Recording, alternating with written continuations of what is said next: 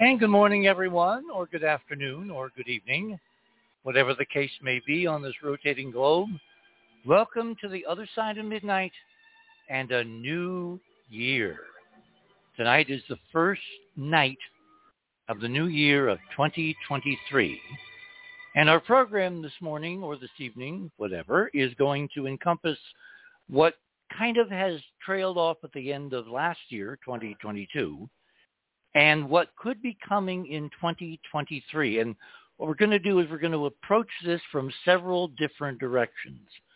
We're going to approach this from the physics, better known on this segment of tonight's program as hyperdimensional astrology. Our first guest is Rick Levine, and he has been looking at the celestial configurations, the alignments, and you know from past history on this program that those things do have an effect.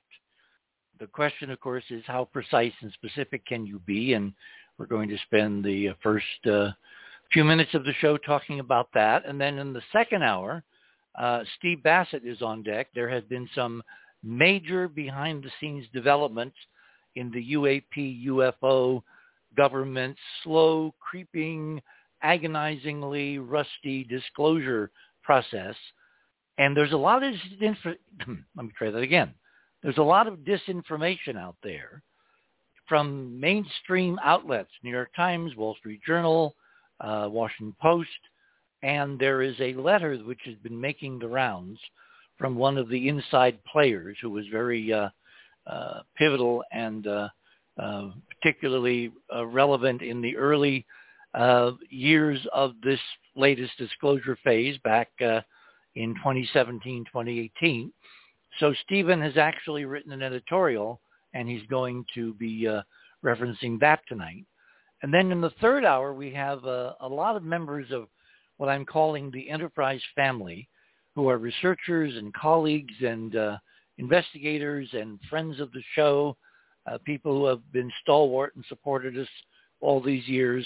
And every one of them has an opinion or perspective or an analysis of what could be coming in 2023. So, and as you all know, we're not dealing essentially in what is colloquially termed mainstream politics. We're looking at things that are out of the box, things that have extraordinary high leverage potential, not the least of which, of course, would be the general acknowledgement by government and media sources that we are not alone, that we are living in a very inhabited galaxy, and the solar system is rife with all kinds of visitors.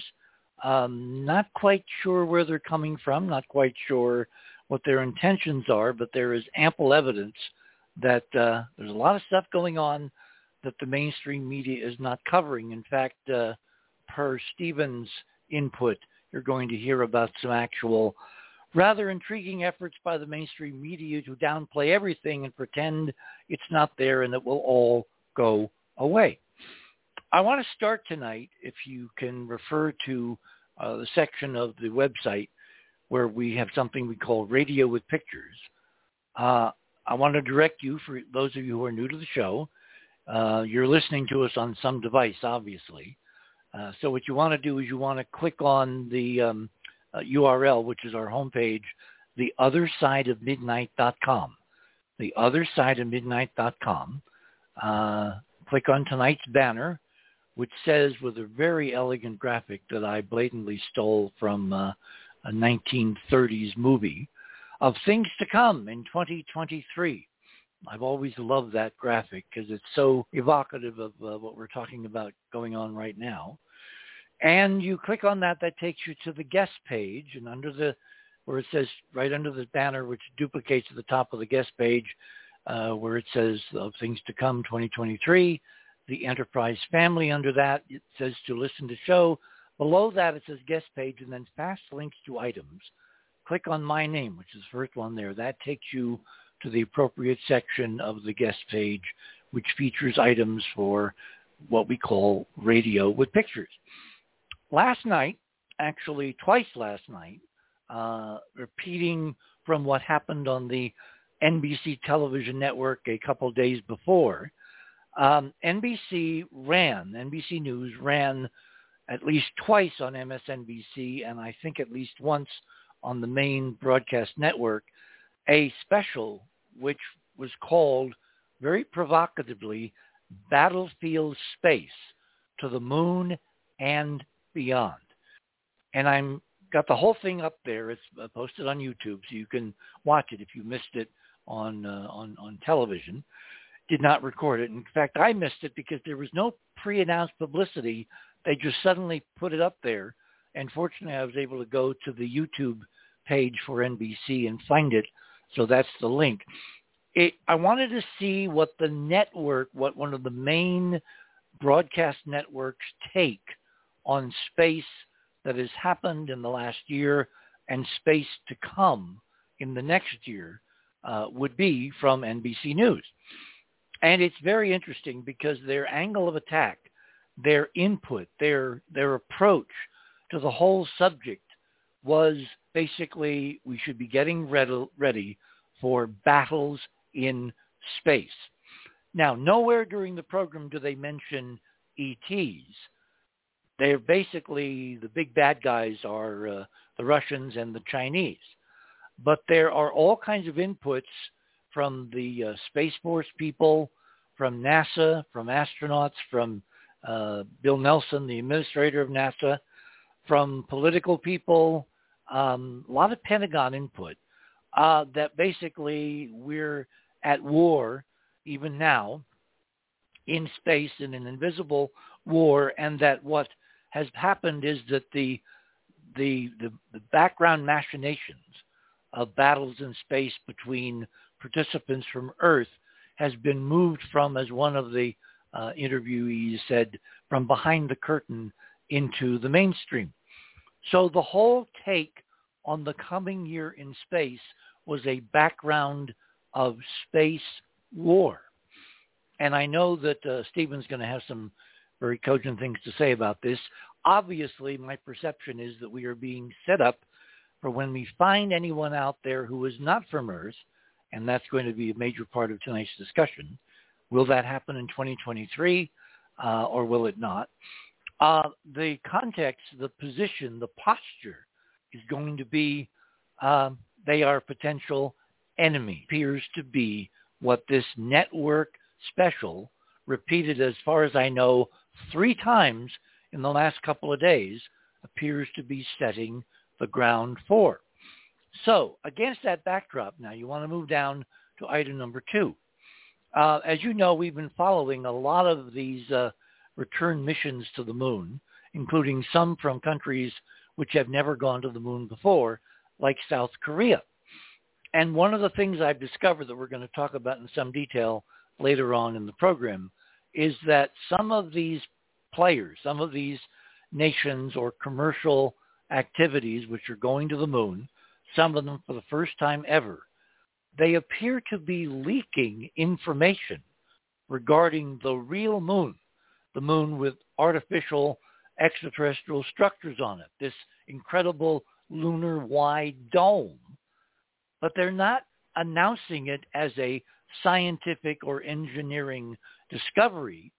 They're posting it on these various websites just like it's some kind of artistic logo, and you're supposed to think of it, unless you are in the know, as just a background, not relevant to real data coming from real missions to the real moon. And I have 2 examples. Number 2, this is what I found on the Danuri website, which is listed there right underneath the title, Danuri Moon Third Dome Logo Enhanced. It turns out that what they're doing is they're putting together real lunar images from somewhere. That's the image you see in number 2.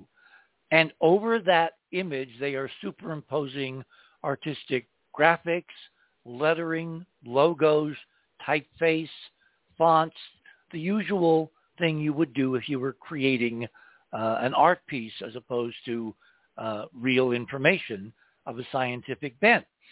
And when you look at their galleries where they list images that have been acquired by the spacecraft, of which there are almost none, and none since Danuri, which is the South Korean mission, unmanned, about a 1,500-pound spacecraft carrying three different sets of cameras, as well as a bunch of other very complex and very sophisticated scientific instrumentation to measure, among other things, the moon's magnetic field. When you look at the galleries where the imagery from Danuri should be posted, since they arrived back on December 17th, there is nothing new. Now, as I've said to some of my friends and colleagues over the last week, we were kind of gearing up to do this New Year's night show. This is bizarre. Every time a nation goes to the moon and manages to get there, at least as far as lunar orbit, and I'm talking now about the Israeli mission, the Indian mission, the Japanese missions, certainly U.S. missions, the first thing the new players do when they arrive at the moon is to brag. They publish all kinds of neat imagery from lunar orbit. Danuri, the South Korean unmanned mission, on which a NASA camera called the Shadow Cam is quietly flying, courtesy of Dr. Mike Malin. And I do think the title Shadow Cam is so elegant at so many Dickinsonian levels for that experiment. It weighs, by the way, 33 pounds. For this mission, for the first time ever, when a new nation or a new commercial venture arrives in lunar orbit, they have taken and posted zero new images as of tonight. Zero new images. Instead, new imaging coming off as artwork graphics is appearing mysteriously and spontaneously kind of throughout the website in various categories for areas of the website you can explore to look at various details of the mission, such as the amazing graphic in number 2. Because not only does it show what looks like a normal graphic in terms of art, but that whole moon on the bottom is a real photograph. It's in color, and it shows in stunning clarity all the physical features of this lunar-wide dome that we've been reporting on now from the Artemis mission, the NASA mission testing the manned spacecraft that's going to go back to the moon with people in the next year or so, sometime toward the end of 2023, early 2024. And yet it's not listed as data. It's not listed as evidence. It's not listed as scientific information. It's merely posted as a graphic. The same with number 3. This appeared on the homepage several days ago, and it shows an astonishing moon, which has no business looking like that at all. Because as you know, the moon is airless. It's a vacuum. The atmosphere that it has, as measured by both the Apollo missions and by the Indian Chandra missions that have subsequently followed Apollo by about 40 years and sampled the actual atmosphere with mass spectrometers. So we're not looking at remote sensing. We're looking at actual molecules entering instruments and being reported in terms of their atomic weight, their ion configuration, whether they're molecules or atoms, things like that. We know that the lunar atmosphere is like 1 trillion trillionth of the density of the Earth's atmosphere and has zero optical effects on anything, except when you look at these photographs. Now look at number 4. This is an enlargement that's been enhanced in terms of sharpening and detail, and actually I've kind of put a couple of images together to give us more tonal range. This is what a special camera on the Danuri spacecraft call a pole cam or a polarimetry camera, meaning a camera which measures the polarization of light. Light vibrates in various planes. Circular polarization is when it vibrates in a 360 circle. Plane polarization is when light bounces on a particular angular configuration at one angle, and you can use filters to filter out the background and only amplify that particular polarization. This camera has several filters and 2 cameras which are wide angle that can measure supposedly the polarization coming from the surface of the moon during the Danuri mission.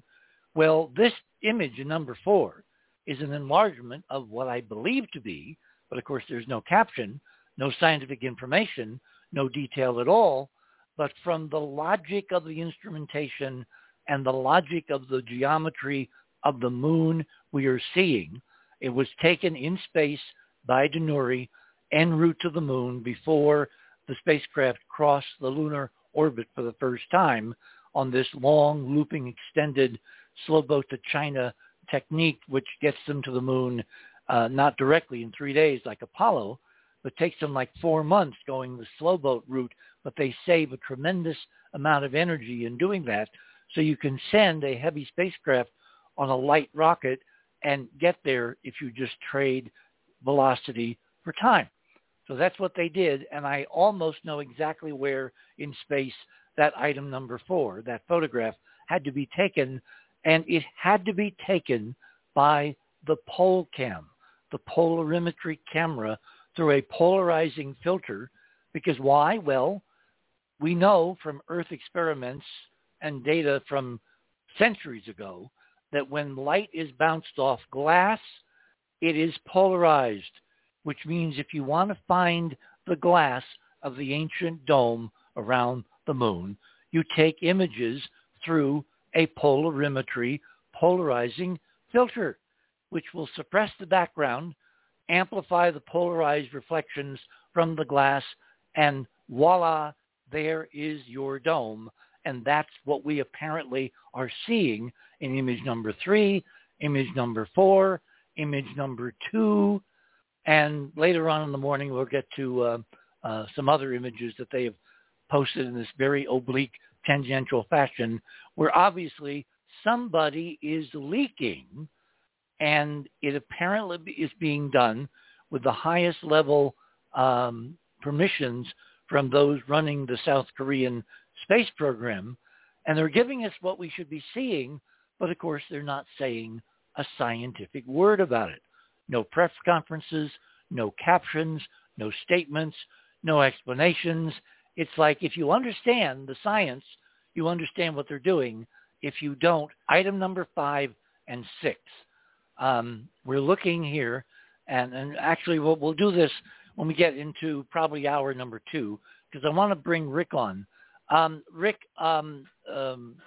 Levine is a very, very interesting guy. I've known him for decades. I never realized that we would be discussing, among other things, hyperdimensional physics. He's a professional astrologer. He's become a respected leader in the global astrology community. He is past president of the Washington State Astrology Association, co-founder of StarIQ.com, a founding trustee of Kepler College, and co-author of 8 years of Barnes & Noble's annual Your Astrology Guide. And there's so much more you can read on his webpage there on The Other Side of Midnight. Rick, welcome back to The Other Side of Midnight and to 2023. It's always a pleasure to be here, Richard, and I have to admit that when the show started this evening and there was a bit of technical meltdown just prior to going on, all I could think of is the fact that Mars and Mercury are retrograde. Mercury just turned retrograde. And of course, you know, technical snafus are not uncommon. You know, people say that all the time these days, but I don't think they understand physically what's going on. When planets... Oh, I do. Yeah, but the audience... So why don't and I'm sure you do too. Why don't you explain to the audience why this cliche now, Mercury retrograde, actually has real physics meaning in communications, electronics, and even human relations? Well, it really actually comes from a few different directions, and I have a strong feeling you'll add another one when I'm done. First of all, just like being in a train or in a subway car in New York City, train on the track right next to you, and you're going faster than it, it looks like it's going backwards. It's not really going backwards, but when every planet, real planets, meaning Mercury, Venus, Mars, Jupiter, Saturn, Uranus, Neptune, Pluto, and everything else out there, when they on their normal path get closer to Earth than they are at any other time in their cycle. They're like that train on the track next to us. We lose perspective, and they look like they're going backwards. So the first thing to understand is that when a planet is retrograde, Mercury included, it means it's closer to Earth than it usually is, and you can almost think of the radio station coming in louder than one that's distant. Number two, it's really interesting, but this may be even more important, that when a planet goes retrograde, it's almost like it's stirring up the field, because from Earth's point of view, it actually appears to be going backwards. And so it's almost like stirring the stew and then all of a sudden stirring in an opposite direction. Yeah, I've likened it to stirring the cream in your coffee when you pour it in backwards. Okay, yeah, that one works for me. But I think that more than anything, from a standpoint of a quantum perspective, everything happens in relationship to something else. And so we're looking at a distinct relationship between the Earth and these various planets. And when their signals are so close to Earth and they get louder, it's like we can't handle it. The technical snafus that are associated with Mercury retrograde are simply because there's more information coming and going. We kind of work ourselves into a place. It's almost like the old telephone operators plugging these things and making connections to making calls, and the lines are so flooded, they just quit. They give up. They can't do it. And that's what happens often in a retrograde. The other thing of note, though, is, and Johannes Kepler actually wrote about this, and that is that because Mercury is the fastest moving of the planets from Earth's perspective, when it apparently slams on its brakes and goes backwards — we know it doesn't, it just looks like it does — that's the most radical change. It's like being in a little Ferrari going, 80 miles an hour, slamming on the brakes and going into reverse. You'd notice it. But if you were in an 18-wheeler, truck and moving, yeah, Rick, really hang on a second. I'm hearing crosstalk on Blog Talk. Keith, I'm hearing Barbara. So if we can, I didn't need the whole thing. Okay. Barbara, we don't need. There's some kind of a crossed wire. Rick, you're hearing it live right now. We're having a technical problem. You just need to mute Barbara. Okay, but I'm going to need that pot when I get to the break. So, okay. Rick, sorry about that. So the final punchline of this, that is right. That was a typical Mercury retrograde, just too much happening at once. But if you were in an 18-wheeler going like a quarter of a mile an hour, just creeping along, and it then went into reverse, you almost wouldn't notice it. That's why the Mercury retrograde is so noticeable, because the apparent change of direction happens so fast. Compared to, let's say, when Pluto turns retrograde, it barely moves 1 degree of arc over a 2-month period of time, whereas Mercury, the retrograde, is almost instantaneous. I've noticed a real-world, non-laboratory example, which I've been trying to pin down, and that is LED lights. Everybody, has switched from incandescents to LEDs, and some years ago, I took out the fluorescents in the kitchen and put in LEDs, and one of them has now gone on the blink, except it hasn't.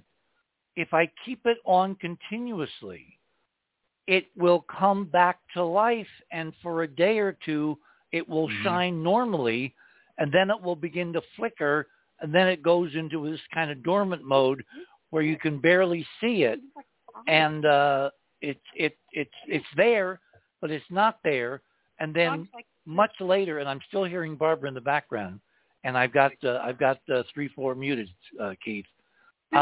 No, she has to mute herself. You can mute her from Skype if you have to. Yeah, but that would mute the Rick.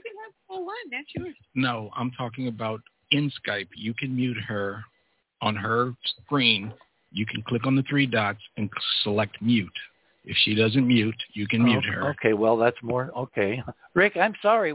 I didn't really mean the show and tell to kind of come up in your segment, but here we are. But, you know, Richard, the three largest internet outages that have occurred since the internet, since the World Wide Web went live, I'm talking about large-scale Cisco router down, regional outages.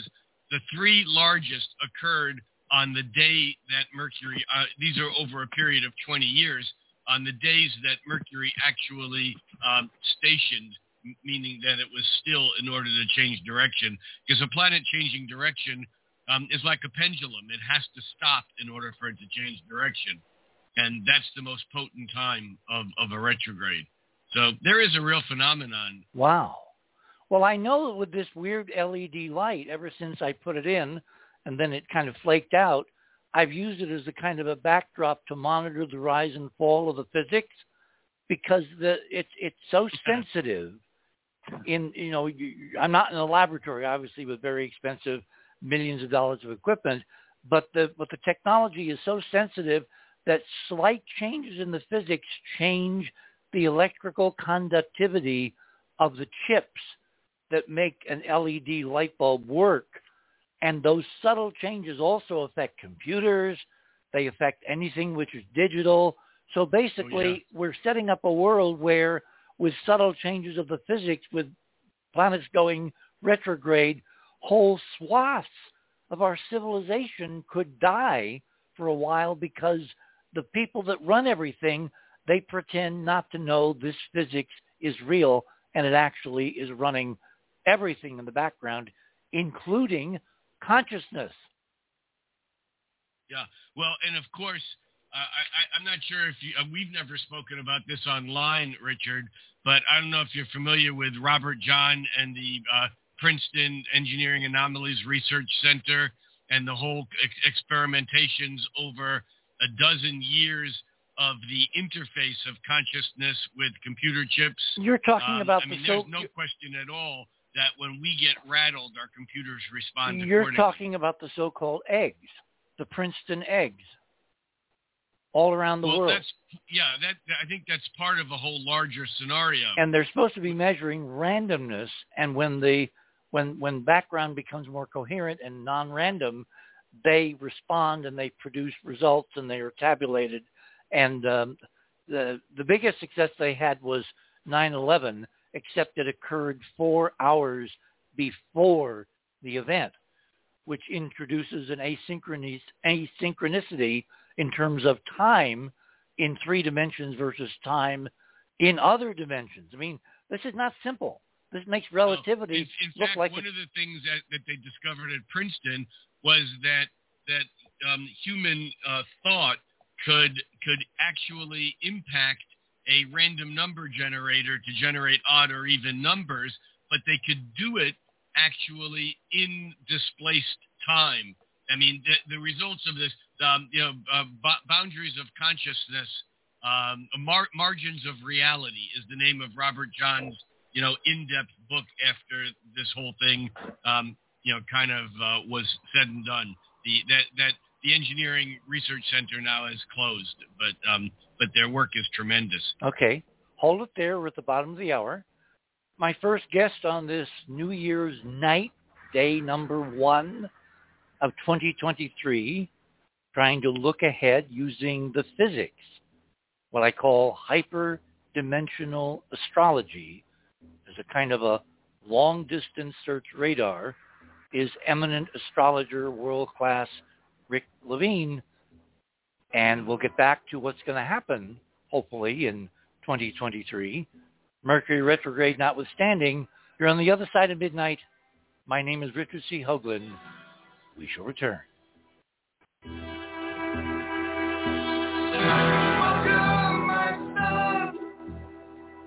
Welcome to Machine.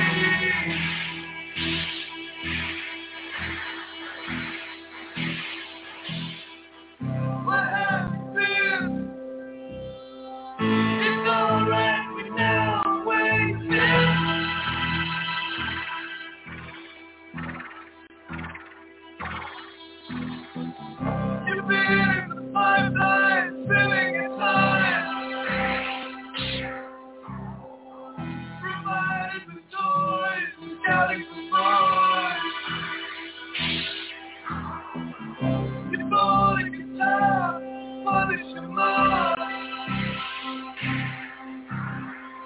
You didn't like school. You know what it was. Midnight.com. Tune in to listen to Richard C. Hoagland and his fascinating guests. Join Club 19.5 to get access to exclusive member benefits. Listen to past episodes anytime on any device. Search the archives of over 180 episodes. Membership costs $9.95 a month, 33 cents a day. Support the broadcast that provides you with the most interesting conversation available. Talk radio at the cutting edge of science and thought. The other side of midnight.com.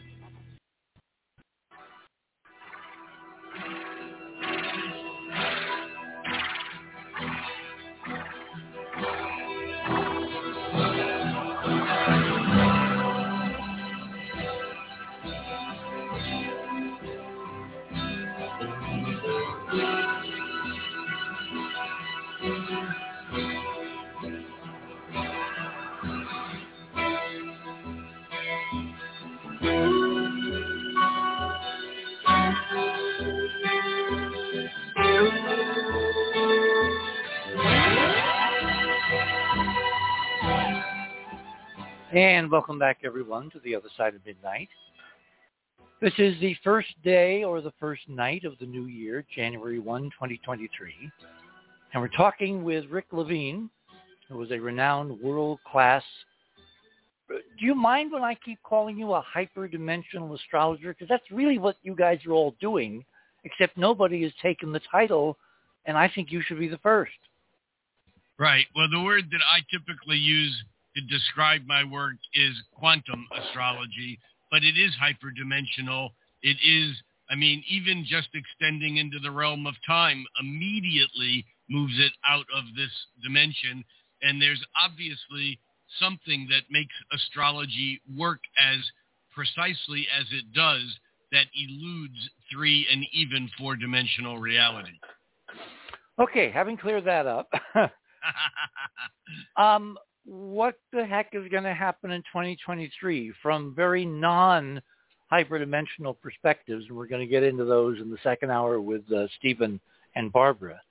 I'm forecasting, and I've been pretty accurate on these on the political side, come to think of it, that 2023 could be gangbusters, could blow everybody's minds, blow their socks off. It could change the entire paradigm.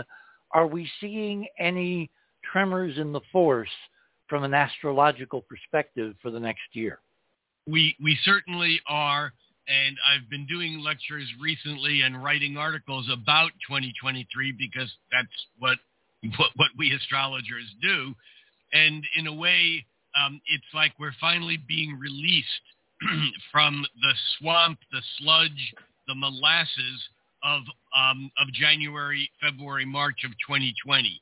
I mean, really, the astrological events that occurred at the beginning of 2020 set the stage for what occurred in 2020, 2021, and even into 2022.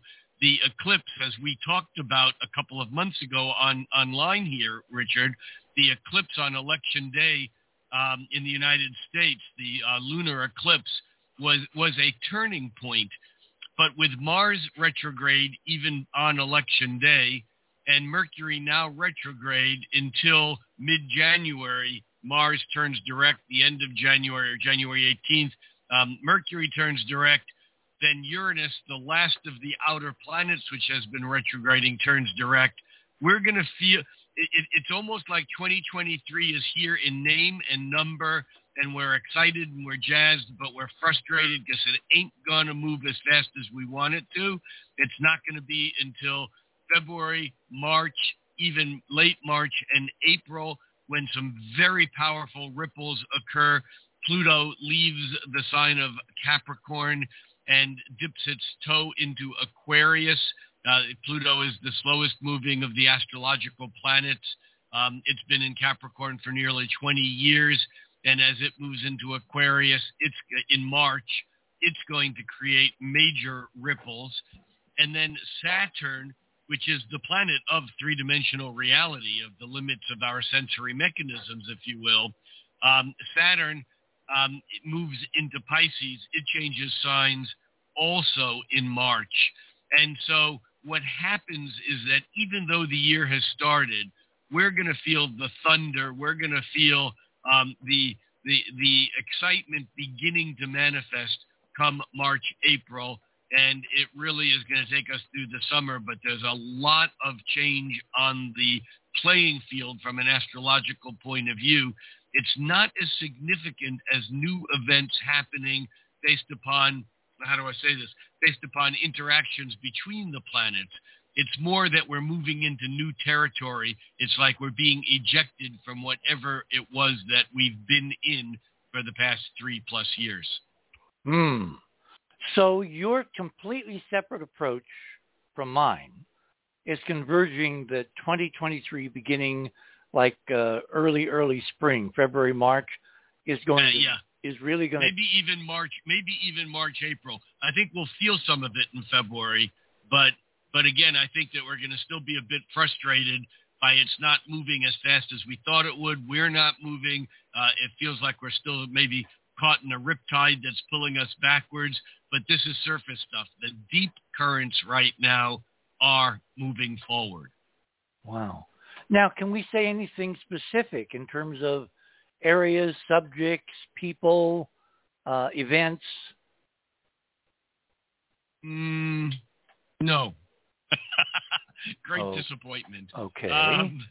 It's reality unfolds in, according to very specific archetypes, but it does it in a multivalent manner, meaning that there's so many different ways in which an archetype can express. I think one of the dangers is putting too much limitation on what unfolds. I mean, I can tell you that the energy is moving fast now, but on a personal level, we're not getting as far ahead as we think we might. We keep feeling like we're close, we're there, and then we feel like we've moved backwards a bit. Well, I can tell you that energetically, by the end of March, we're going to be on a rocket ship. We're going to be going somewhere. Oh my! Now, is that because there is a time lag between consciousness, which is not physical? It's hyperdimensional, and physical 3D reality, biology, chemistry, just the normal physics of inertia. Things proceed much faster at the level of mind and consciousness than in the real world. Maybe, but you stated a principle that is actually something that I've talked about a lot. You know what the lag of seasons is. Yeah, sure. Astrologically, we have that same thing when an event occurs, and it almost takes a few days, a week, a month, maybe even a few years sometimes on the more powerful, slower-moving cycles for things to actually manifest from metaphysical. Well, okay, well, George is going to come on. George is going to come. I'm sorry, Richard. Go ahead. George is going to come on in the third hour, and I'm sure she'll have something to say about this. But for those people who don't know what Rick just said in terms of physics, real world. I keep saying real world. I'm talking 3D. Three-dimensional world, yeah. Because the Earth is basically a lot of water on the surface, huge oceans, very deep. When the sun hits the Earth, like, bringing a kettle to boil on a stove, it takes a time lag between the time the heat input and the response of soaking up enough heat in the oceans to change the weather. And it's about a month. So, your peak heating in the northern hemisphere is August. The actual summer heat really doesn't start hitting till late August, September. And winter the same way. The coldest months are not December, the shortest year, the solstice, when we get the least sunlight. It's about January, February, because of this heat storage of the oceans. So you're saying between the 3D reality of physics and matter and the hyperdimensional reality of consciousness and thought and inclination, there is this lag very similar to the ocean lag on Earth. I am saying that, however, that's more observable when it comes to collective, historical, cultural, geopolitical, economic effects. When it comes to personal effects, we often feel it much faster. So that if it's just something that you are experiencing, likely you're getting it almost right away. Whereas if we're talking about a revolution in a country, that may be 2 or 3 months or even a year after the astrological event hits. But I do think it's important to understand, Richard, that the reason why things won't really begin to unfold at a rapid rate until March is because Mars, any planet during its retrograde period, goes forward and then backward over a certain area and then forward over that area again. And until it's not just the fact that the planets are turning direct, Mercury and Mars in January, it's going to take them until late February and the middle of March to get into new territory. Now, we astrologers call that the planetary shadow, the retrograde shadow. And so between Mercury and Mars moving out of their shadows in late February and in March, and then the additional factor of Saturn, a slow 30-year cycle, and Pluto, the slowest 250-year, roughly, cycle, that those two planets are changing signs. In March, and that will thrust us forward. So they're literally physically against the backdrop of the stars. They're changing signs, configurations, constellations, and these are like a sine wave. When you go from one sign to another, the sign goes positive, negative, in alternating fashion.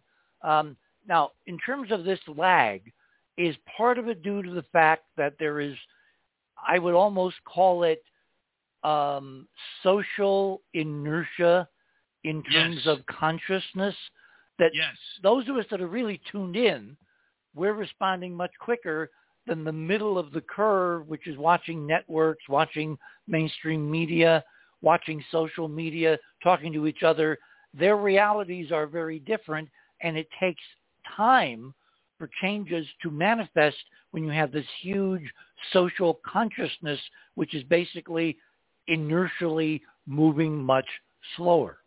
You explained it very, very well, and when I teach this, it takes me an hour and a half to get to where you just got to in like 1 minute.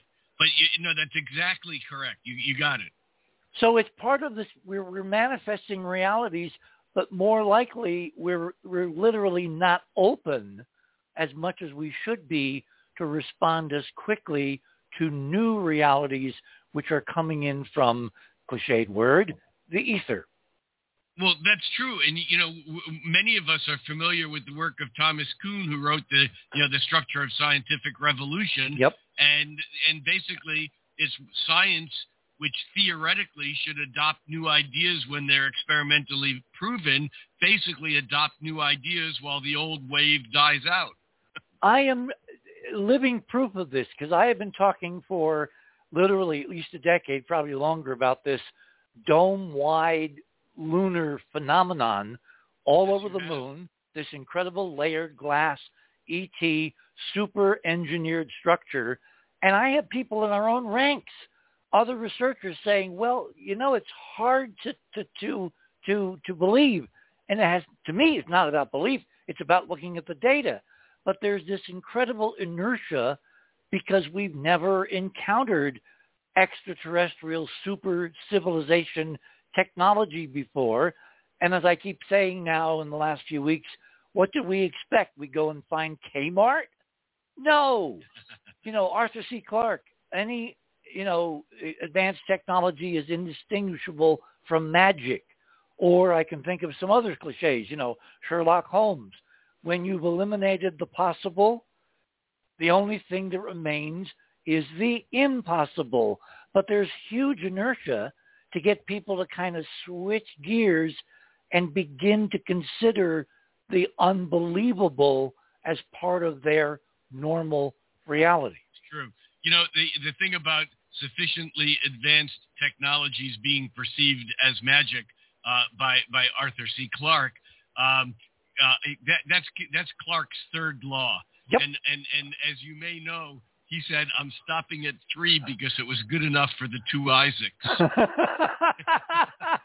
And not everyone, I'm sure, would get that or would understand that. He's referring to the 3 laws of motion by Isaac Newton and the 3 laws of robotics by Isaac Asimov. Yes. Well, I knew one of them. Unfortunately, I arrived too late to know the other one. So, yep. Okay. So we're dealing with this amorphous freight train coming at us. We know in the March-April timeframe, it's going to hit us. How is it going to affect different people? In other words, can where you put your consciousness reduce the shock? Is it going to be that much of a paradigm shift? Yeah, I think so, and I don't know what's going to happen. I don't know that it's going to happen all in March and April, but I think what's happening is that there's been a bifurcation, obviously, and it's not unlike the bifurcation in The Time Machine, where there's the Eloi and the warlocks, the people who lived underground and managed the machinery, and the simple people who lived upstairs on the surface of Earth in the Garden of Eden.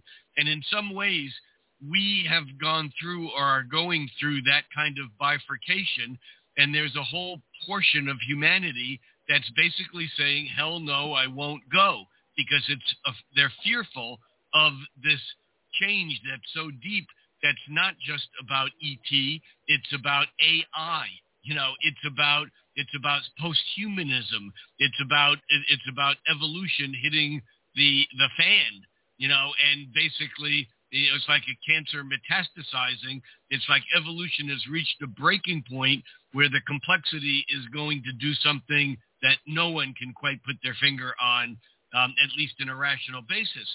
And because people are so afraid, yes, they're the ones that are going to suffer the most.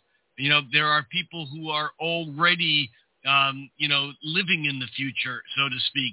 There are people who have embraced or accepted these changes that are unfolding, even though we don't even quite get the full, gist of how big these changes are. But I think that the way in which we can best prepare ourselves and strengthen ourselves is to basically be adaptable. Is basically to be, whether that is the, announcement, of full disclosure, or whether it's some other new breakthrough that occurs. They're going to occur rapidly throughout the year. And I think we just need to kind of set our expectations aside and be open to it as it unfolds. If I understand correctly, the Princeton experiment with the eggs was looking at random number generators, meaning little digital devices that just spit out total randomness, and they actually use some noise sources to input those numbers. And then when major world-changing, consciousness-changing events occurred, that random number generator would go less random, and the computer's monitoring would signal that as a tremor in the force, to use another cliche. What I'm wondering, because time now turns out to be incredibly malleable and mutable, whether that configuration of astrology, of the physics of the planets, of their relationship geometrically, which is what is modulating the background ether and consciousness, does that have premonitional shock waves echoing back through time before the actual configurations arrive? I would answer undoubtedly, although there is a whole branch of modern theoretical physics that has now entered into an experimental phase called retrocausation. And retrocausation is, how does the future impact the present? How does the present impact the past? Wow. Do we remember who's doing this?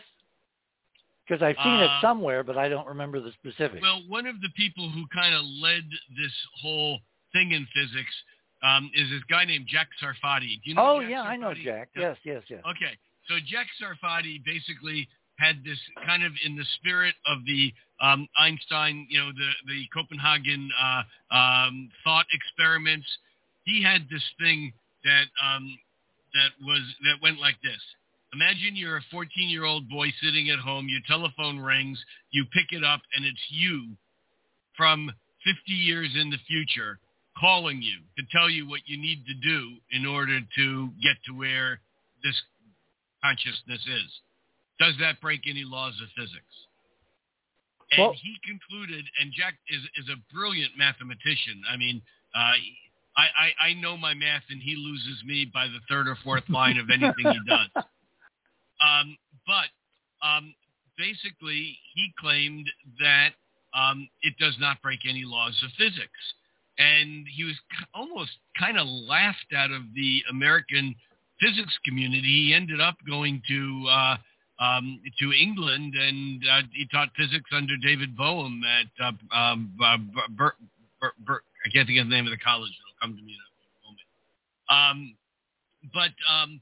But he kind of now is back in the United States, and there's an entire annual retrocausality conference of leading edge physicists, and basically it has something to do with the same concept that Stephen Hawking came up with to describe why black holes don't absorb everything, why magnetic radiation escapes from a black hole. It has to do with some form of quantum randomness. And again, the mathematics evade me. But in answer to your question, I have no doubt at all that the future is constantly informing and creating the present. And in fact, as an astrologer, people say, can you change the future? And my kind of tongue-in-cheek answer is no, but you can change the past, which changes the present, which alters the trajectory. Wait. People go, wait, you can't change the past. And I say, have you ever been in therapy? That's what therapy does. What about Columbus discovering America, or the first Thanksgiving that you thought, or Santa Claus that you knew was true at one age, and now you have a different, perspective? The past is just as flexible as the future. How do you avoid the classic grandfather paradox, which is, you have a time machine, you go back, you somehow wind up killing your grandfather, so your father's not born on your father's side, then you're not born, but how could you then exist to go back and kill the guy who created you? In other words, how do you avoid the paradox? Yeah, you've just stepped into my favorite realm of science fiction. I love time travel stories. See, the only way I think of it... The first really excellent one was by a tenured physics professor in UC Irvine, and he wrote a book called Timescape. It was probably like 1975 or 76. Was that Benford? Was that Greg Benford? Yeah. Okay. Yeah, I mean, a brilliant, hardcore scientist, definitely. Hard science fiction writer. Again, how in this model do we avoid the paradox? Unless... Go ahead, I don't know. Well, suppose reality is not just one reality. It branches, which is another model in mainstream quantum physics, and every reality is separate, so you can, in different timelines, go back and kill your grandfather, or, do something that winds up with his death, but it doesn't affect your timeline. It affects the one you do it in. Yeah. I don't know how that works, but that's a good, easy way out.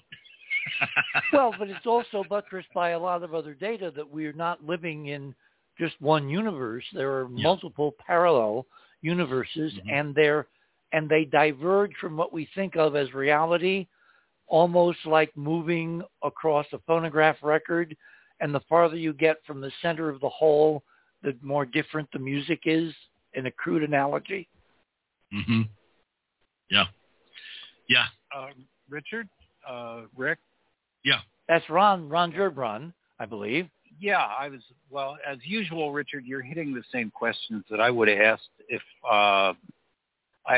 I'd been there, but it is the crux of the grandfather paradox was it came from a time when they didn't really take the idea of parallel timelines very seriously. And so that it was, you know, it was assumed that you would go back to the same timeline you came from. But nowadays, all the cool kids are thinking well, you could call it the Avengers solution, because that was the way they resolved their time paradoxes in there. And it's true. Your timeline continues from wherever you are.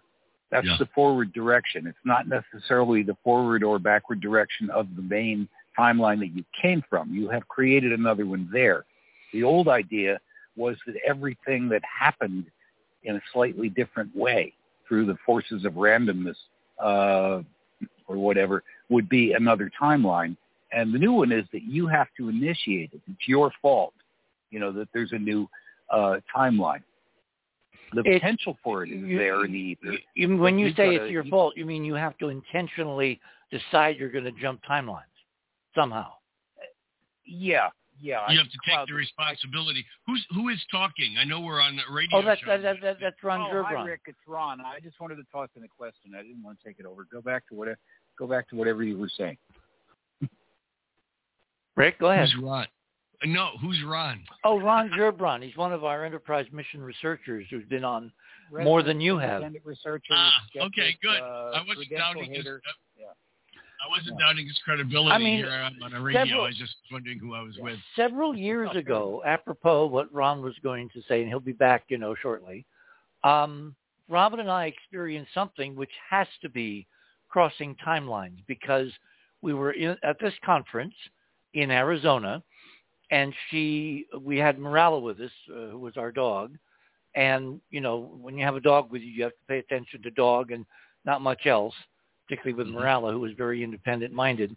Anyway, we went back to the room, and she found that she'd left her pocketbook in the dining room. So I went back to the dining room, and the staff looked, and I looked, and we couldn't find the pocketbook anywhere. And the cleaning crew was coming out and all that, and I went back and I said, well, obviously somebody stole it. So this made for a very bad night, all right, you can imagine. Next morning, we go to the dining room, sit down at the same table, because, you know, you kind of mark out your favorite spaces. Territory. Yeah. And there under the table was her pocketbook. Mm-hmm. And there's no way I can explain that in any real-world scenario, because the cleaning crew, if they'd found it, they would have turned it in. Everything was in it. Nothing had been taken.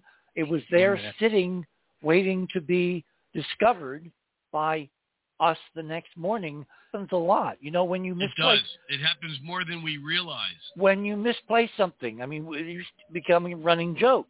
We've misplaced something. We both say to each other, well, just wait. It will turn up. And lo and behold, it turned up. And it's like we were moving like the head on a computer disk, or a needle on an old-fashioned vinyl record, from one track to another track to another track, where in some of those tracks the thing was not there. In other tracks, or our home track, we were back where it was normal, and I have no idea whether that's real or Memorex or whatever. Okay, we're at the top of the hour. My guest this morning is Rick Levine. I believe we're going to have to ignite him. We'll do that with a little ceremony at the top of the hour. You are on the other side of midnight. My name is Richard C. Hoagland. We shall return.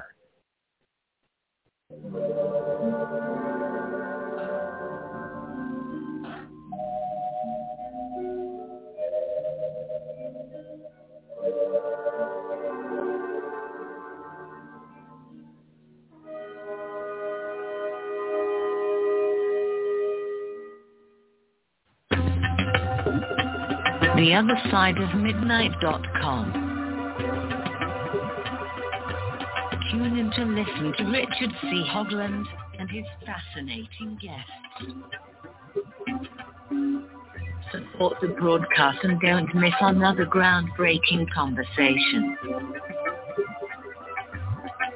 Join Club 19.5 to get access to exclusive member benefits. Listen to past episodes anytime on any device. Search the archives of over 180 episodes. Membership costs $9.95 a month, 33 cents a day. Thought Radio at the cutting edge of science and thought. The other side of midnight.com.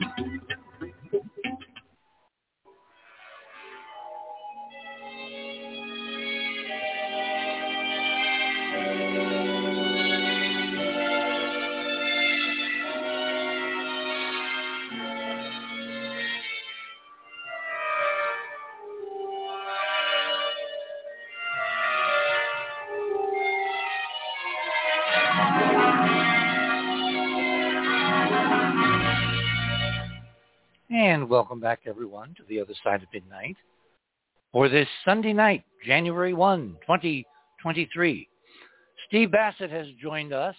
Rick, I understand that you have some other commitments, so you need to take your leave. I want to thank you so much for this preview. I wish it could have been a little more specific, but I'm sure a lot of your customers and clients say that.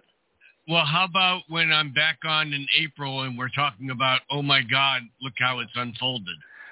Oh, by all means, we will make a date for random multiple timeline confusion. I like it. Okay. All right. Good night. Happy New Year. Thank you very much. Always good to chat with you, Richard. Thank you, Rick. Happy New Year. You too. Mr. Bassett, are you with us? Trying to connect. Okay. I hear Stephen. Okay.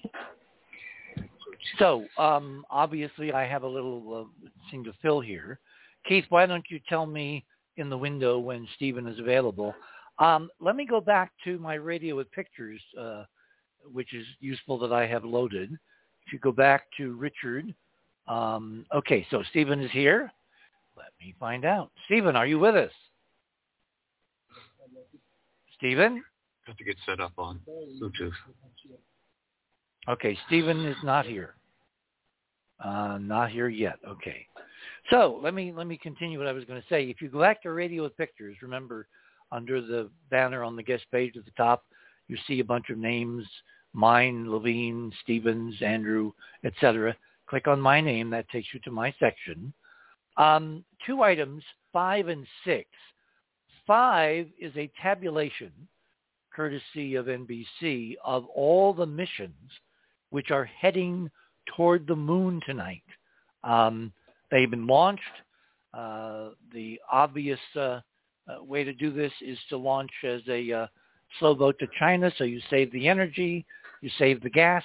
It takes them months to get there, even though the moon is only a quarter million miles away, but it takes months and months and months. There are several missions. There is the Hakuto-R mission from Japan. This is a commercial lunar lander capable of deploying multiple payloads on the surface. In this test mission, the lander will attempt to deploy a rover called Rashid from the United Arab Emirates as part of this Arab nation's first lunar mission. Now remember, the UAE already sent a Mars mission to orbit Mars and returning amazing data on the climate and weather. It was launched, the Hakuto-R mission from Japan, on the SpaceX Falcon 9 rocket a couple months ago, and it is scheduled to reach the surface of the moon in April. Now, let's go back to what Rick just said. He said that the you-know-what's going to hit the rotating kitchen appliance in March, April. Well, if some of these non-governmental missions make it down through the layers of glass to reach the surface of the moon, you can imagine that their data, their imaging, their science, as they report it, if they report it honestly, is going to basically bust the paradigm wide open, because they're going to show us with multiple different sources and cameras what's actually circling the moon, covering the moon in various layers of incredible disrepair because of eons of micrometeorite bombardment. Okay. There's another mission which kind of hooked a free ride on the lunar, on the Hakuto-R mission. It's called Lunar Flashlight. The spacecraft will not go down to the surface. It will go into orbit in a polar orbit using lasers to search for water in the craters at the moon's south pole. The model is these craters are permanently in shadow and have not seen sunlight in billions of years. Well, you know what I think they're really doing. I think these are secret missions designed with a variety of technologies to probe the extent of the surviving lunar glass, which is densest over the poles. We'll talk about that with some show and tell a bit later. And so you have to, unlike the Indians who tried to land a spacecraft in 2019, which crash-landed because they didn't take warnings about the glass seriously, and they basically, you can see it in the data, they literally hit the layers on the way down, and they bounced, and then they crashed. So hopefully the Lunar Flashlight spacecraft and the Hakuto-R lander will not make the same mistakes, and the Flashlight orbiter will help the lander land down through a hole. There are holes. And particularly, I want to very much emphasize that the glass density and the number of holes on the near side, the side we can see, there's almost no glass left on the side facing the Earth. The heavy glass is at the poles and on the far side, and that's where the Chinese technology of going vertically straight down, as opposed to the Indians of moving laterally through many, many tens of degrees, coming in almost horizontally. They obviously hit a chunk, whereas the Chinese were able to luckily get down through a hole. There is another mission from India called Chandrayaan-3 that will involve their GSLV Mark III heavy lift launch vehicle propelling a landing module and robotic rover toward the moon, launching in June of this year. The rover will carry a seismometer, a heat flow experiment, and spectrometers, and will also be aimed at the lunar south pole. Hopefully, from their previous experience, which was catastrophic, they will have learned their lesson, and they, in fact, are not going to repeat the mistake. They will take account of the glass. They will look at the data coming back from the Danuri mission or the Artemis mission that just returned home, and they will take appropriate precautions to try to land through a hole in the glass. Okay, I believe now that we have Stephen connected. Let me turn up a pot and see. Stephen, are you with us? Mr. Bassett. I don't hear anything. I would unmute. That'd be useful. I'm hearing switching. I don't hear you. Can you give us a count? See, Mercury retrograde. Rick, darn it. Good grief. Hey, Richard? I can hear you. I hear somebody. Is that Ron? Okay. Yeah, that's just me. I'm just saying I could hear some of the background chatter while I was waiting here, and he's having trouble, I think, with his Bluetooth connection. Yeah, He can't hear us. Oh, boy. We could hear him. I had to mute him, but he can't hear us for some reason. Okay. As soon as he gets that fixed, he should be able to come in. Yeah. All right, until we can figure out the wiring, and that Mercury retrograde is really manifesting tonight, why don't we try going with Barbara Honegger? Well, what a good idea. Well, I want both of you to address the issues of politics and the next year, and there are some developments that you need to report. Let me give you a little kind of a brief intro here. For all these people, I'm going to be giving a very, very abbreviated background because they have, credits and honors and accomplishments that would take an entire 3 hours to do it all. Barbara is formerly a high-level government position. She held this position in the White House under the Reagan administration. She was special assistant to the president for domestic policy. She is current director of the Attorney General's Law Review. I'm sorry, she was then director of the Attorney General's Law Review at the Department of Justice, and for more than a decade, she was a senior military affairs journalist at the Naval Postgraduate School, which is the premier science, technology, and national security affairs research university of the Department of Defense. And switching ahead to the current position, I believe you are the current chairman of the Lawyers for 9/11 Truth. Is that correct? I'm chairman of the board of the Lawyers Committee for 9/11 Inquiry. And very exciting if everybody goes to my items for tonight's show. I was able to add at the last minute item number 4 under my items. And you will be able to watch our litigation director, Attorney Mick Harrison, reached over 10 million people today, this morning, on January 1st, kicking off the Lawyers Committee's new year with a bang on the George Galloway program in the UK that reaches, he claims, over 11 million people worldwide. So that's very, very exciting. And the subject is a very historic case, the most important case, arguably, of the Lawyers Committee on behalf of 9/11 victims' family members, the Lawyers Committee architects and engineers for 9/11 Truth, Richard Gage, first responders, family members of first responders at Ground Zero who died as a result of the toxic dust, etc. Our case on the World Trade Center grand jury petition is right now before the Supreme Court, and in 5 days, on January 6th, they're holding a conference to decide whether to accept our case. It's called a cert conference.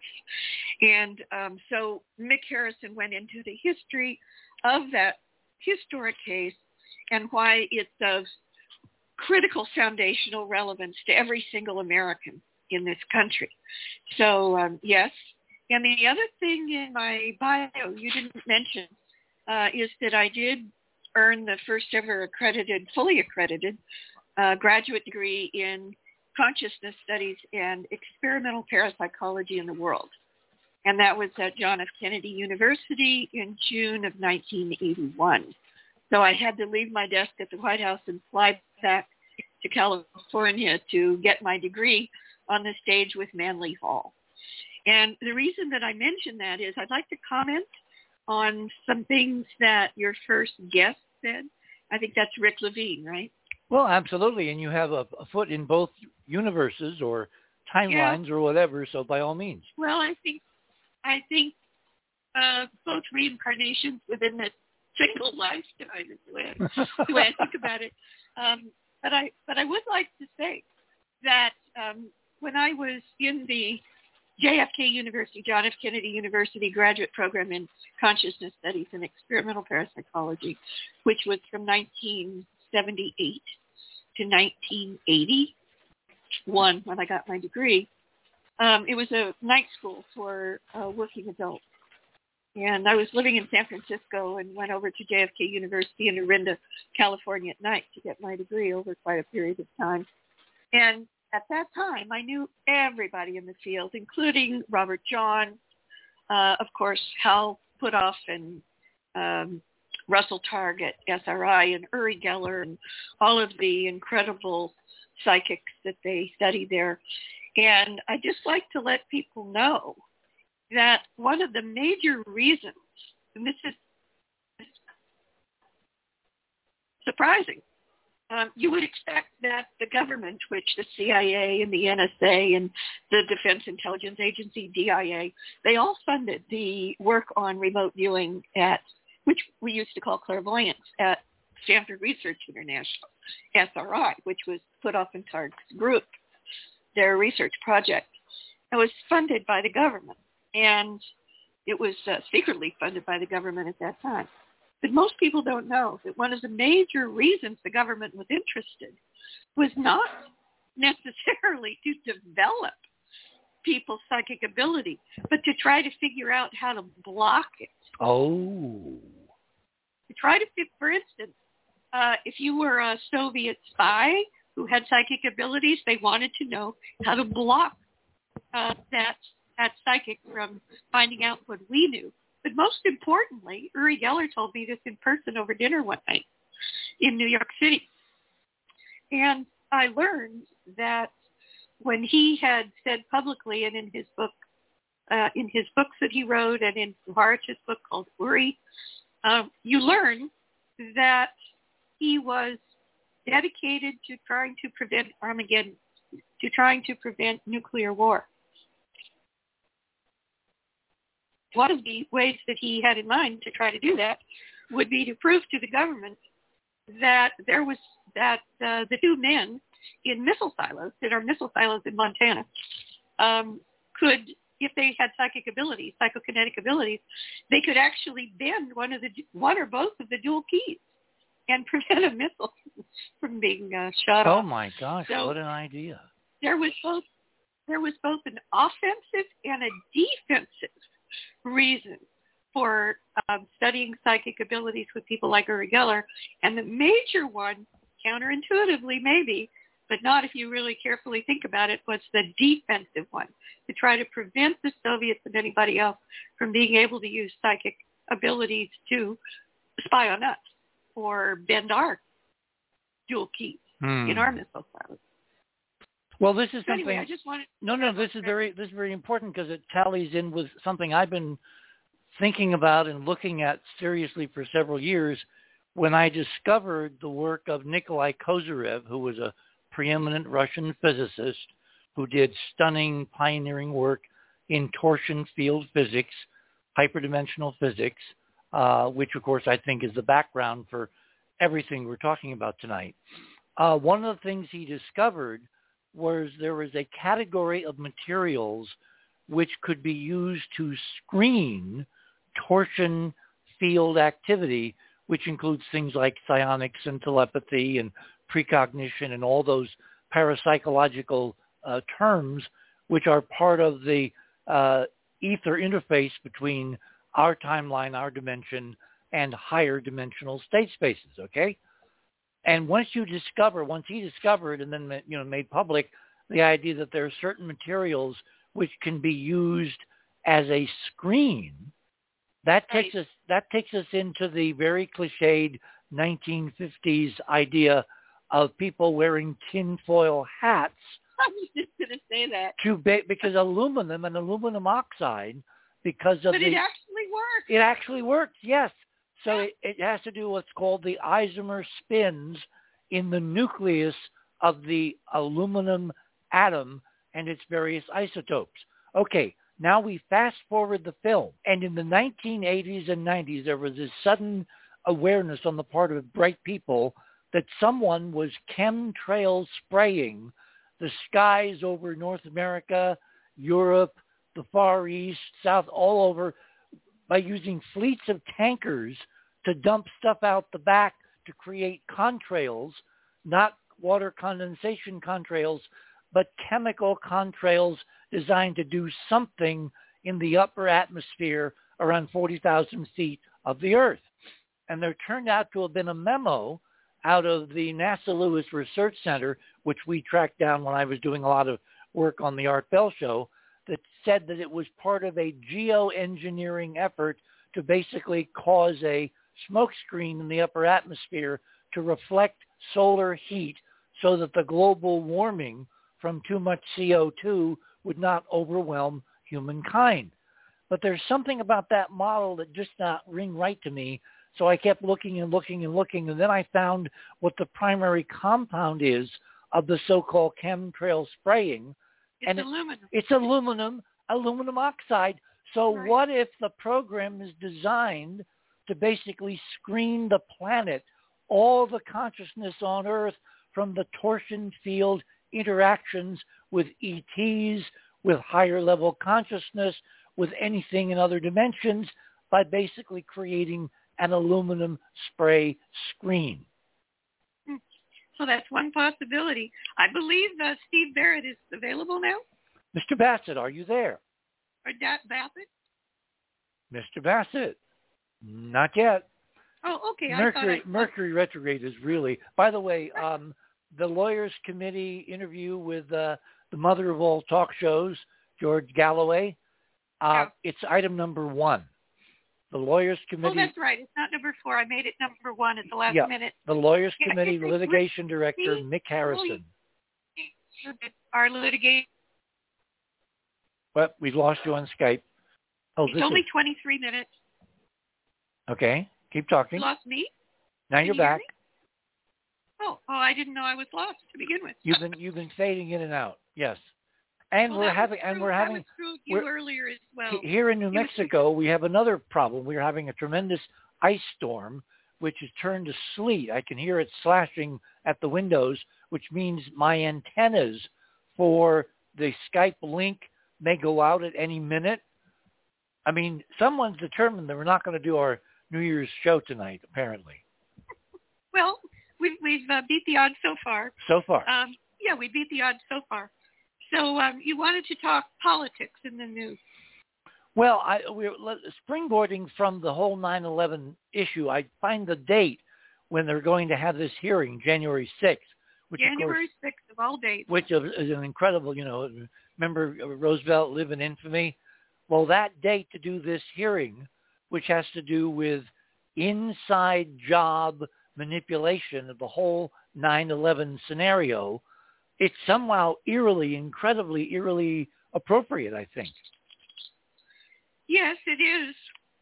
I should say that I hope everybody actually watches those 23 minutes. It's the best interview that Mick Harrison, our Lawyers Committee Litigation Director, has ever done. And that's in part because George Galloway, who claims to reach 11 million people worldwide. I believe him. And probably a lot more than that, when people forward links and such. George Galloway just let Mick, he asked very cogent questions, made very cogent comments, but basically let Mick lay out the whole issue before the Supreme Court right now. And in a nutshell, and this could actually break around the time of March, April, because the conference that the Supreme Court is holding on January 6th, which is 5 days from now only, is not just about our case. It's about the other cases that have been presented to the Supreme Court, asking them to take them up. Now, last year, they only took up less than 1%, about 75 or so cases out of over 8,000 that were requested to be taken. So we have to be realistic about our chances. But if the case were taken up, it would have massive implications. And I'm just hoping that Rick Levine said your prediction that something major is going to break in the spring would be that they decide to take up our case.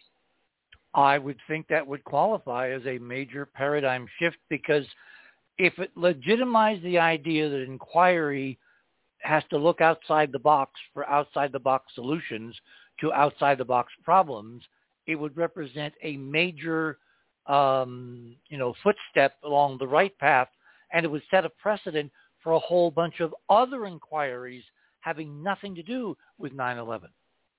Well, yes, and specifically so, because as fate would have it, our case actually is of central foundational importance to any American citizen going forward who wants to bring or tries to bring evidence of serious crimes through a U.S. attorney to any criminal grand jury in the country.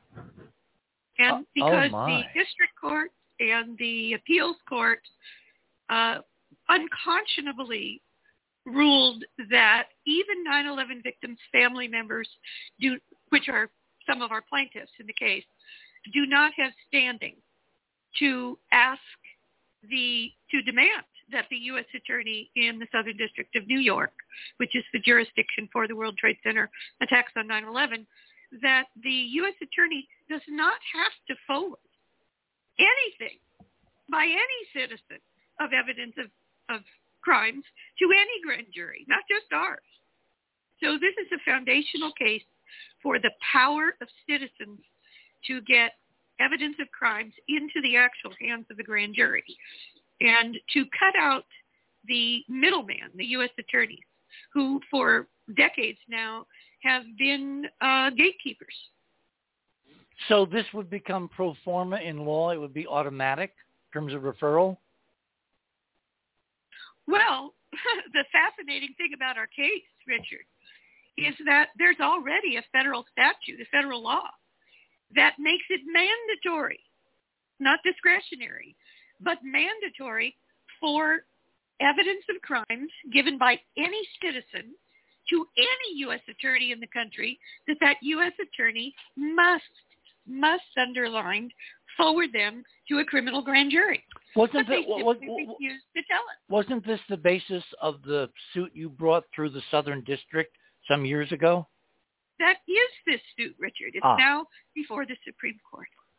Wow. Now, all right, I want you to put on your paranormal hat. Uh-oh. Take off your political hat, put on the paranormal hat. No, they can be the same, actually. What do you think? Well, one checks the other. What do you think this court's going to do with this? Well, I mean, if we look at the statistics, they probably simply will just be one of the 99% of cases they just don't take, and they don't give you a reason. They will tell us if they're going to take it up or not. They won't necessarily do that on January 6th or even shortly thereafter. One of the main reasons that Mick Harrison, our litigation director, mentioned on the George Galloway program this morning, which is important, is that the plaintiffs, or excuse me, the defendants in the case, in this case, the Department of Justice, the U.S. Attorney in the Southern District of New York, they have the option of, they had the option already when we filed our petition for cert asking for the case to be taken up. They had the option of replying to our quite long and detailed evidentiary-based filing, our petition, and they chose not to say a word. So if the court does decide to, before the court even decides to take up our case, they could, on January 6th, they could decide to go back to the U.S. Attorney's Office and say, look, you've got to reply to this, and then we'll decide. Wow. So we're really on a kind of a countdown, and you say this will be introduced formally on the 6th at the hearing, but we won't know for maybe weeks or even months, right? We don't know exactly when we will know. Well, the time lag between January 6th and end of April or March, April, that's about the right, wouldn't you say, time frame? It could be. I mean, it's just a guess that might be it. What's fascinating is when folks watch, your members of your audience watch the interview in my number one in my items today with George Galloway in the UK, at the very end of that interview, he leans towards the camera and he says, this could be the most important thing that happens on Earth. Wow. My guest filling in for Steve Bassett. We're still trying to connect with Stephen, and we're having problems logistically at all three ends of this multi-continental wire. It's actually not a wire, but that's a metaphor. Is Barbara Honegger, who was a senior policy individual in the Reagan White House, is current chairman of the board of the Lawyers Committee for 9/11 Inquiry, and is reported on some extraordinary news which will come to fruition one way or the other in 2023. And I would think that that's because of the doors it will open. Galloway's comment seems appropriate. This could be the, or certainly up there, one of the most important decisions in modern civilization's lifetime, because it opens the door to people regaining the power of real democracy and accountability. You're on the other side of midnight. My name is Richard C. Hoagland. When we return, I'm going to turn the attention to the UFO UAP phenomenon, and if we can't connect with Stephen, Barbara has some important words to say about that. And then I have something from an editorial that Stephen sent around earlier that I'm going to read from. So he will be with us in spirit and in word, if not in actuality. But let's cross our fingers and pray that Mercury retrograde does not interfere too much longer. We shall return.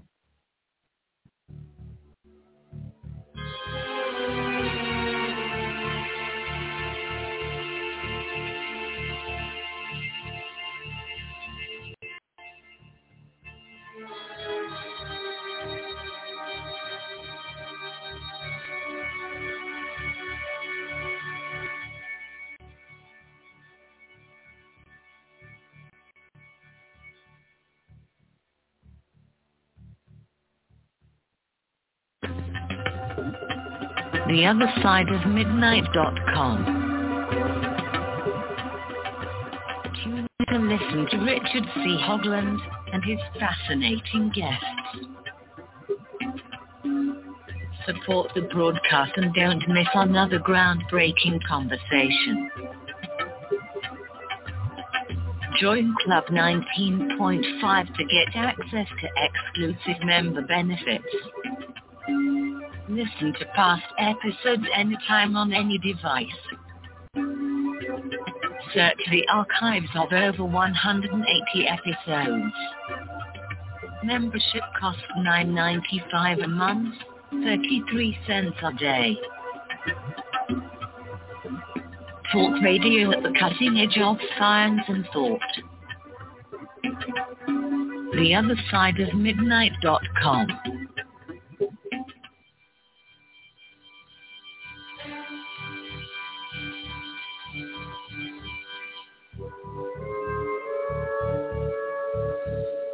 And welcome back, everyone. Yes, this is music from Ennio Morricone, the original score, Mission to Mars, which is sometimes very appropriate. It kind of sounds like a countdown. Well, we're doing a countdown. Is Stephen going to, you know, outwit all the gremlins and all the Mercury retrograde problems of the physics tonight and be able to join us? Or will I have to kind of communicate some of what he was going to talk about in absentia? But fortunately, we've got Barbara with us, and Barbara's area of expertise and interest overlaps this part of our conversation tonight. Barbara, I want you to talk about what could happen in 2023 now that the President of the United States has formally signed into law the 2023 National Defense Authorization Act, which contains crucial language encoding into law what basically is a kind of an open door to interior government activities and contractor activities in the entire area of ETs, UFOs, UAPs, and what NASA has really discovered in the solar system.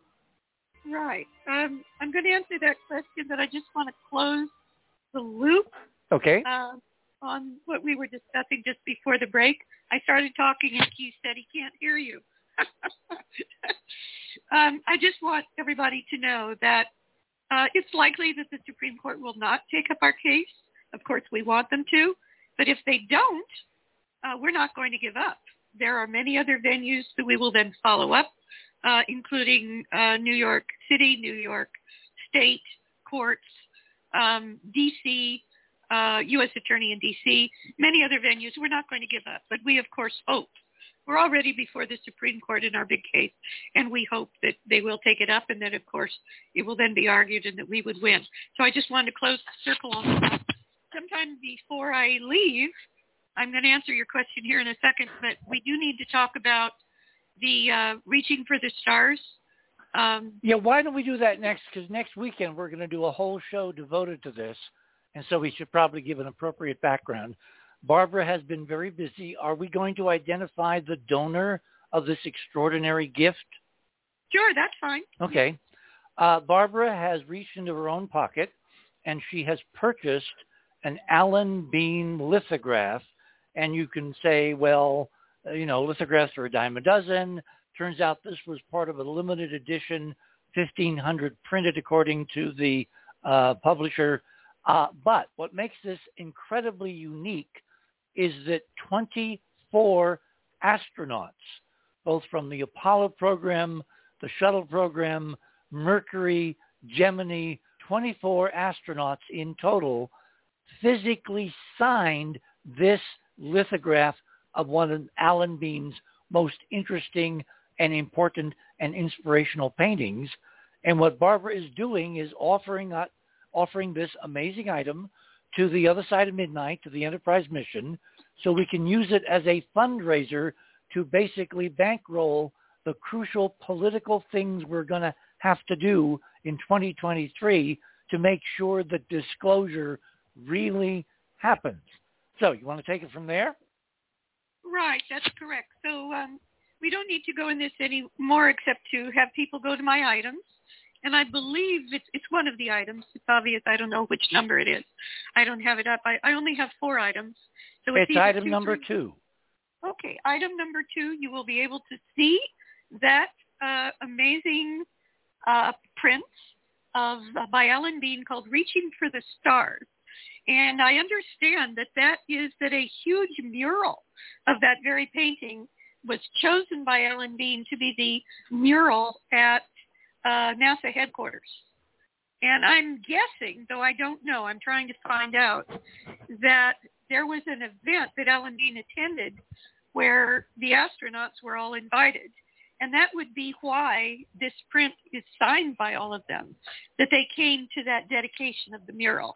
That is my guess. But anyway, we're next Saturday on your show, we're going to have a segment where we discuss how to structure the fundraising campaign to raise the most funds for the Enterprise mission. And the winner, if you will, we'll talk about what that would entail to be the winner. But the winner who makes the largest donation over a period of time towards a preset goal that we will discuss what that goal should be, the total dollar amount. But my idea is that the largest donor, once that number is reached, would receive the signed print. So it's not only by Alan Bean, but also by 23 or 24 astronauts. And my number 2, you can see the name. Whoops, Barbara. And you can there see you are. You're back. The margin. Yeah, you're fading in and out because communication is terrible. Terrible tonight, and the weather here is not helping. What people could or couldn't hear, but detail how to structure the fundraising drive so that everybody can give us their ideas to raise maximum amount of funds, making this amazing print by Alan Bean available, 23 or 24 astronauts. See, the thing that's so interesting is of all the astronauts that you could have picked, Bean obviously is the guy who has blown the whistle on what the real moon is like, and his body of work as a whole, to say nothing of a piece of his artwork, which actually has been signed by all the other members, 24 of them, not all, but most of them at that time, members of the astronaut corps. It's going to become incredibly valuable because every Bean work, given his role in history, his role in revealing what's really there, and all the stunning implications of having ET structures available to current human primitive rocket technology just 3 days away, all of that is going to come out of the closet and is going to wind up, like one of these long-lost Rembrandts or Monets or any other, any major artist who has been dead X number of years and whose work is appreciated. This is a unique time in human history where if you invest in this particular work, we can see in the real world politics from the South Korean imaging alone, at some point, this is going to become known globally. And then Bean's art as visionary, as prophecy, as testimony to an incredible future is going to simply, in real-world terms, appreciate astronomically. And whoever is in a position to make the right bid for this, beating the reserve amount, et cetera, they are going to be holding a piece of history that will only appreciate with time. And there are few other times when you can say that with some certitude based on other events going on around the world.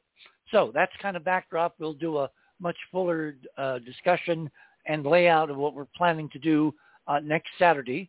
We're going to return to the moon, and who knows by that time what's going to have happened with the South Korean mission and what other astonishing leaks they are going to have given us. So let us segue to the extraterrestrial idea, and let's talk about this NDAA, because I found it very curious. Today is January 1, right, Barbara? Correct.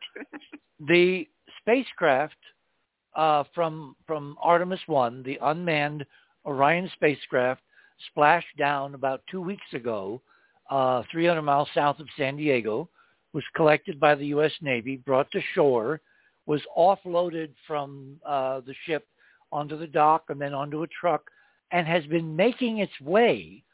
I talk about slow boats to China all the time, making its way by convoy on a truck, on a flatbed with tarps over it and guards for the last 2 weeks from California to the Cape. I find it fascinating that on January 1, this afternoon, the spacecraft, which contains all kinds of original data, including incredible 4K color, stunning high-resolution video of the moon as seen from Orion, that all physically arrived at the Cape, literally on the first day of the new year. And do you think that's just a coincidence? It's very auspicious, positively speaking. Okay. Let's talk about this NDAA and what it could release. Well, of course, I don't personally know. I don't have a crystal ball. But I think the important thing about the NDAA, in conjunction with an executive order or some kind of an order that has been published in the talked about in the New York Times a number of times, and I've mentioned it on previous recent shows.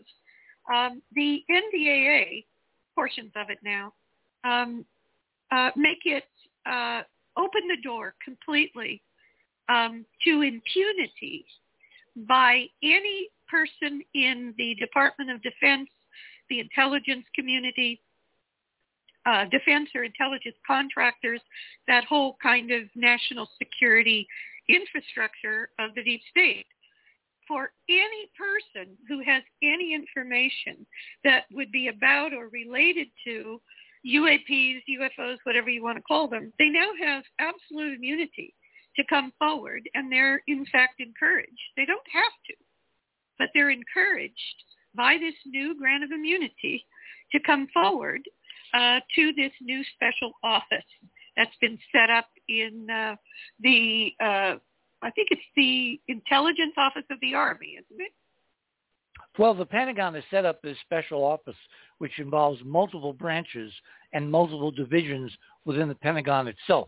It's really a multidisciplinary approach to figuring out and making public what UAP really is. And there have been some comments from some of those inside that some folks are being less than forthcoming about that at this point. Right. That's what Steve Bassett was hopefully can still talk about. He knows about that more than I do, for sure.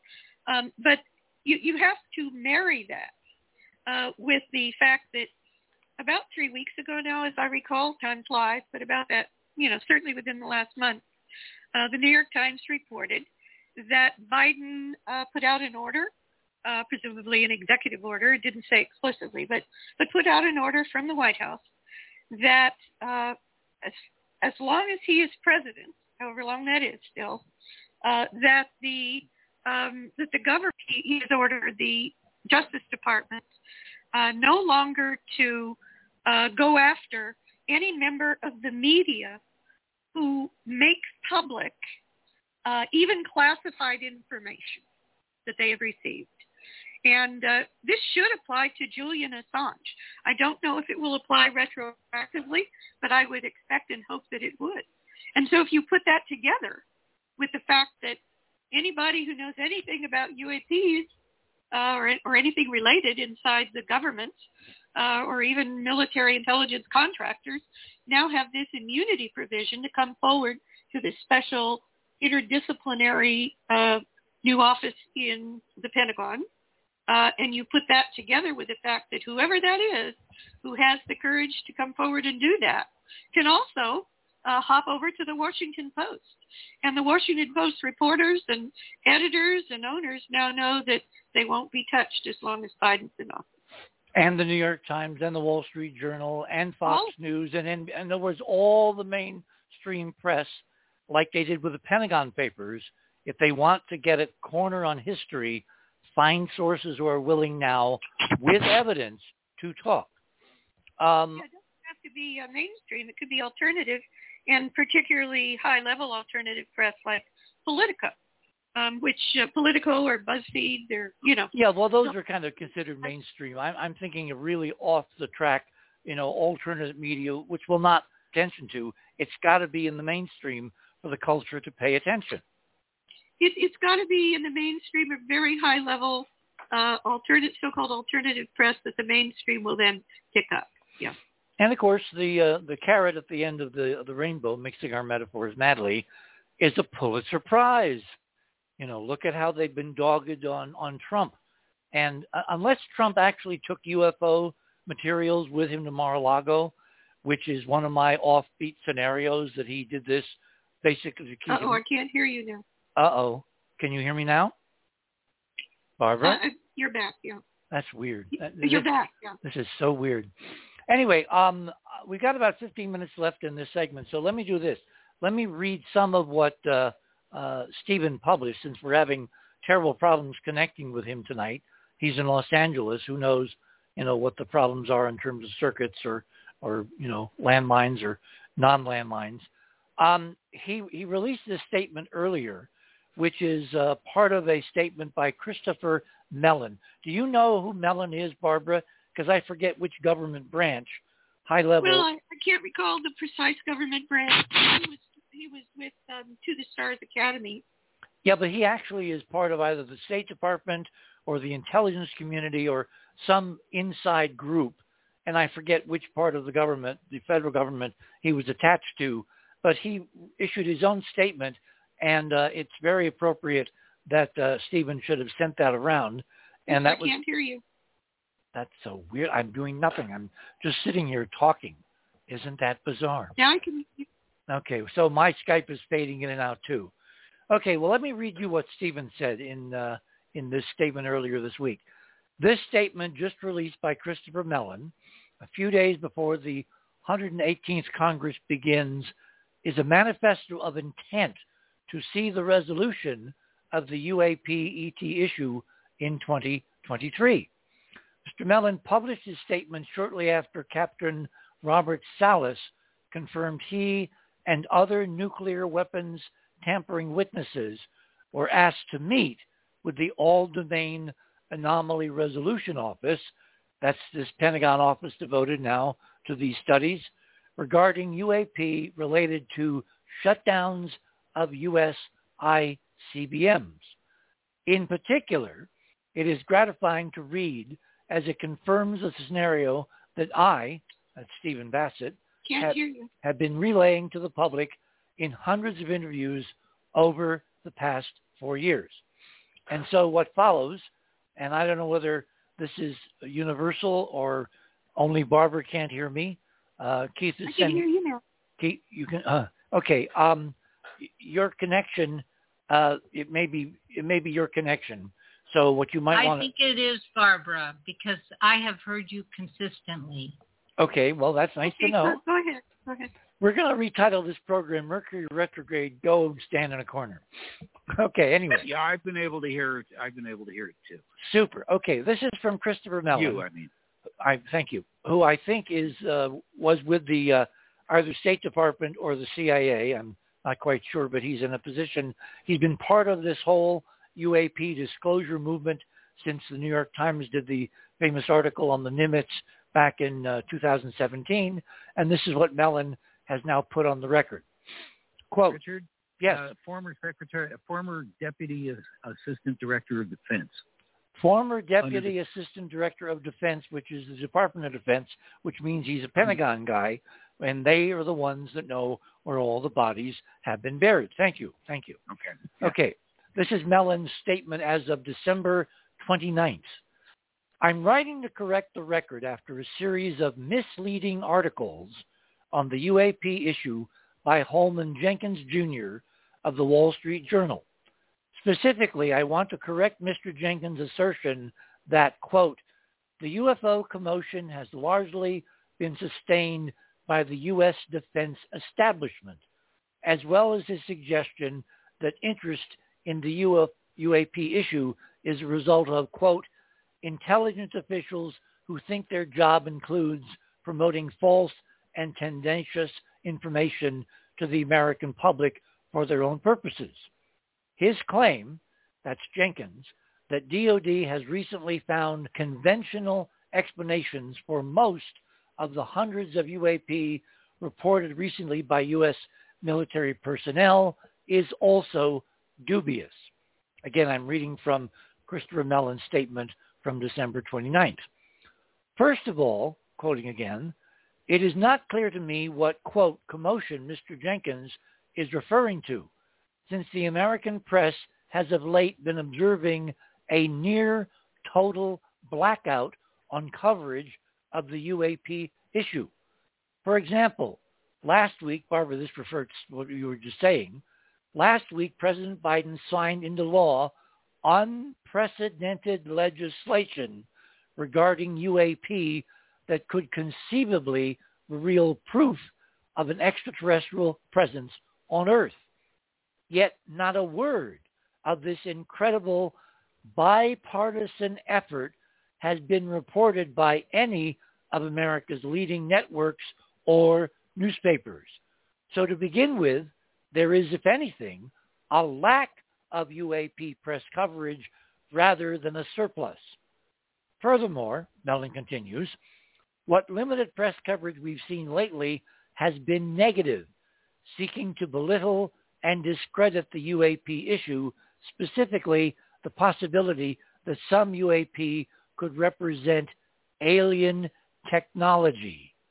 Examples of such reporting include Mr. Jenkins' recent articles at the Wall Street Journal, another op-ed in the Wall Street Journal by UAP skeptic Seth Shostak, which incidentally falsely claims astronomers never report UAP, and finally, a New York Times op-ed published by Julian Barnes in October, claiming that anonymous DOD officials have found explanations for, quote, most recent UAP reports.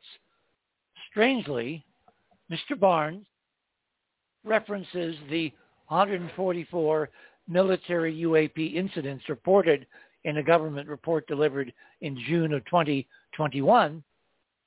He then mentions a subsequent congressional hearing on UAP in May of 2022, yet he somehow fails to mention that the DOD officials appearing at the congressional hearing reported that the number of officially reported military UAP incidents had precipitously climbed to 400 from 144 in less than a year. Are Mr. Barnes, as anonymous DOD sources claiming that most of the 144 UAP incidents have been explained, or most of the 400? Are the anonymous officials leaking information to the Times, the same people Mr. Jenkins claims are, quote, promoting false and tendentious information to the American public for their own purposes? I cannot help wondering, Mellon goes on, since we have no other recent examples of DOD or IC officials leaking UAP information to the press. In short, there is too little rather than too much commotion regarding UAP, and Mr. Jenkins has it backwards when it comes to the role of the defense establishment. He goes on. One of the things that most concerns me about the recent press coverage of UAP issues is that neither Mr. Jenkins nor Mr. Barnes nor Mr. Shostak seem to have done any serious UAP research before publishing their bold claims. In that regard, I contacted a number of military personnel involved in the Nimitz incident and other prominent military UAP cases and learned that none had been interviewed by Mr. Jenkins, Mr. Barnes, or Mr. Shostak. This is a glaring omission since their testimony forms the basis for Congress' recent deep engagement on the issue. Also, some of these cases are responsible for the perception that some UAP are not of human manufacture. The failure to interview these military witnesses is also a major oversight because some of their accounts provide valid reason to believe some UAP incidents involve technology that may not be of human origin. Continuing with Mellon. In the case of UAP, we have both a large number of fresh military reports in the hundreds, but we also have a considerable and growing amount of impressive data. If any of the hundreds of DOD UAP reports ultimately proves to be a probe from an extraterrestrial civilization, it is easily the biggest discovery in human history. I'm going to repeat that. This is Mr. Mellon, a former senior Pentagon official high in the Defense Department, who says if any of the hundreds of DOD UA reports ultimately prove to be a probe from an extraterrestrial civilization, it is easily the biggest discovery in human history. Going on. Currently, nobody has a conventional explanation to offer for the Nimitz case or hundreds of other military cases now under review. There are also hundreds of thousands of civilian UAP reports worldwide, including hundreds obtained by the military forces of countries such as France, Brazil, Chile, and Russia. Recall also that we have only just begun to ask military personnel in the United States to report their sightings. We are only just beginning to analyze them. Naturally, most UAP reports will have conventional explanations, but it is intellectually dishonest to ignore the hard and well-documented cases that suggest we may have been discovered by others with whom we most likely share the galaxy. To return to Mr. Jenkins, this is Mellon continuing, let there be no doubt, the defense establishment has consistently sought to downplay and avoid the UAP issue, not promote it. For those unfamiliar with the facts, let's briefly review the history. 1970, the USAF, eager to wash its hands of the UAP issue, abandoned its UAP investigation, Project Blue Book. Despite over 700 plain UAP reports, read UFO, the Air Force would have us believe that UAP are simply and entirely the result of, quote, a mild form of hysteria, individuals who fabricate reports to perpetuate a hoax or seek publicity, psychopathological persons, and misidentification of natural objects, close quote. In other words, according to the Air Force, in 1970, those reporting UAP were crazy, naive, or engaged in fraud. As all students of the UAP issue know, DOD and the USAF have consistently resisted serious public inquiry regarding the UAP issue. Winter of 2017, Lue Elizondo makes me aware that he's another member of this inner club. In fact, he was part of a Pentagon secret program that was backed by two senators from the Republicans and Democrats. I think you blew by the break. Yes, I did. Okay. Well, we will continue, and then we'll just insert a break at the bottom of the hour. Elizondo makes me aware, says Mellon, that restricted U.S. airspace is being routinely violated by UAP. I learned that this has been going on weekly, not daily, for months and years. Yet the DOD and IC leadership is in the dark. Lue and his team are profoundly alarmed by the prospect of clandestine reconnaissance directed against U.S. naval strike groups and other vital U.S. military capabilities. Even more concerning, these mysterious vehicles, in some cases appearing to demonstrate capabilities beyond anything in the U.S. inventory, to include even the highly classified reconnaissance platforms developed by DOD and the IC, by Lockheed Martin Skunk Works, the Boeing Phantom Works, and other contractors. Now, summer-fall 2017. In an effort to alert the leadership to these worrisome and unexplained intrusions, I, Mellon, introduced Elizondo to two officials who reported directly to then Secretary of Defense James Mattis. Months of effort passed, but it proves impossible to get anyone at DOD to notify the Secretary or take meaningful action. October 2017. Lue resigns in protest after it becomes evident the obdurate OSD bureaucracy is unwilling to acknowledge the UAP issue an investigation. November 2017. In desperation, when it becomes clear DOD and the military will not respond to these alarming intrusions of U.S. military airspace, I, Mellon, reach out to Leslie Keene of the New York Times, as well as reporters from the Washington Post and Politico. The New York Times editors are highly skeptical initially, but Lue's authoritative testimony and the unclassified documentation and official DOD videos I provided suffice to convince them the story is real.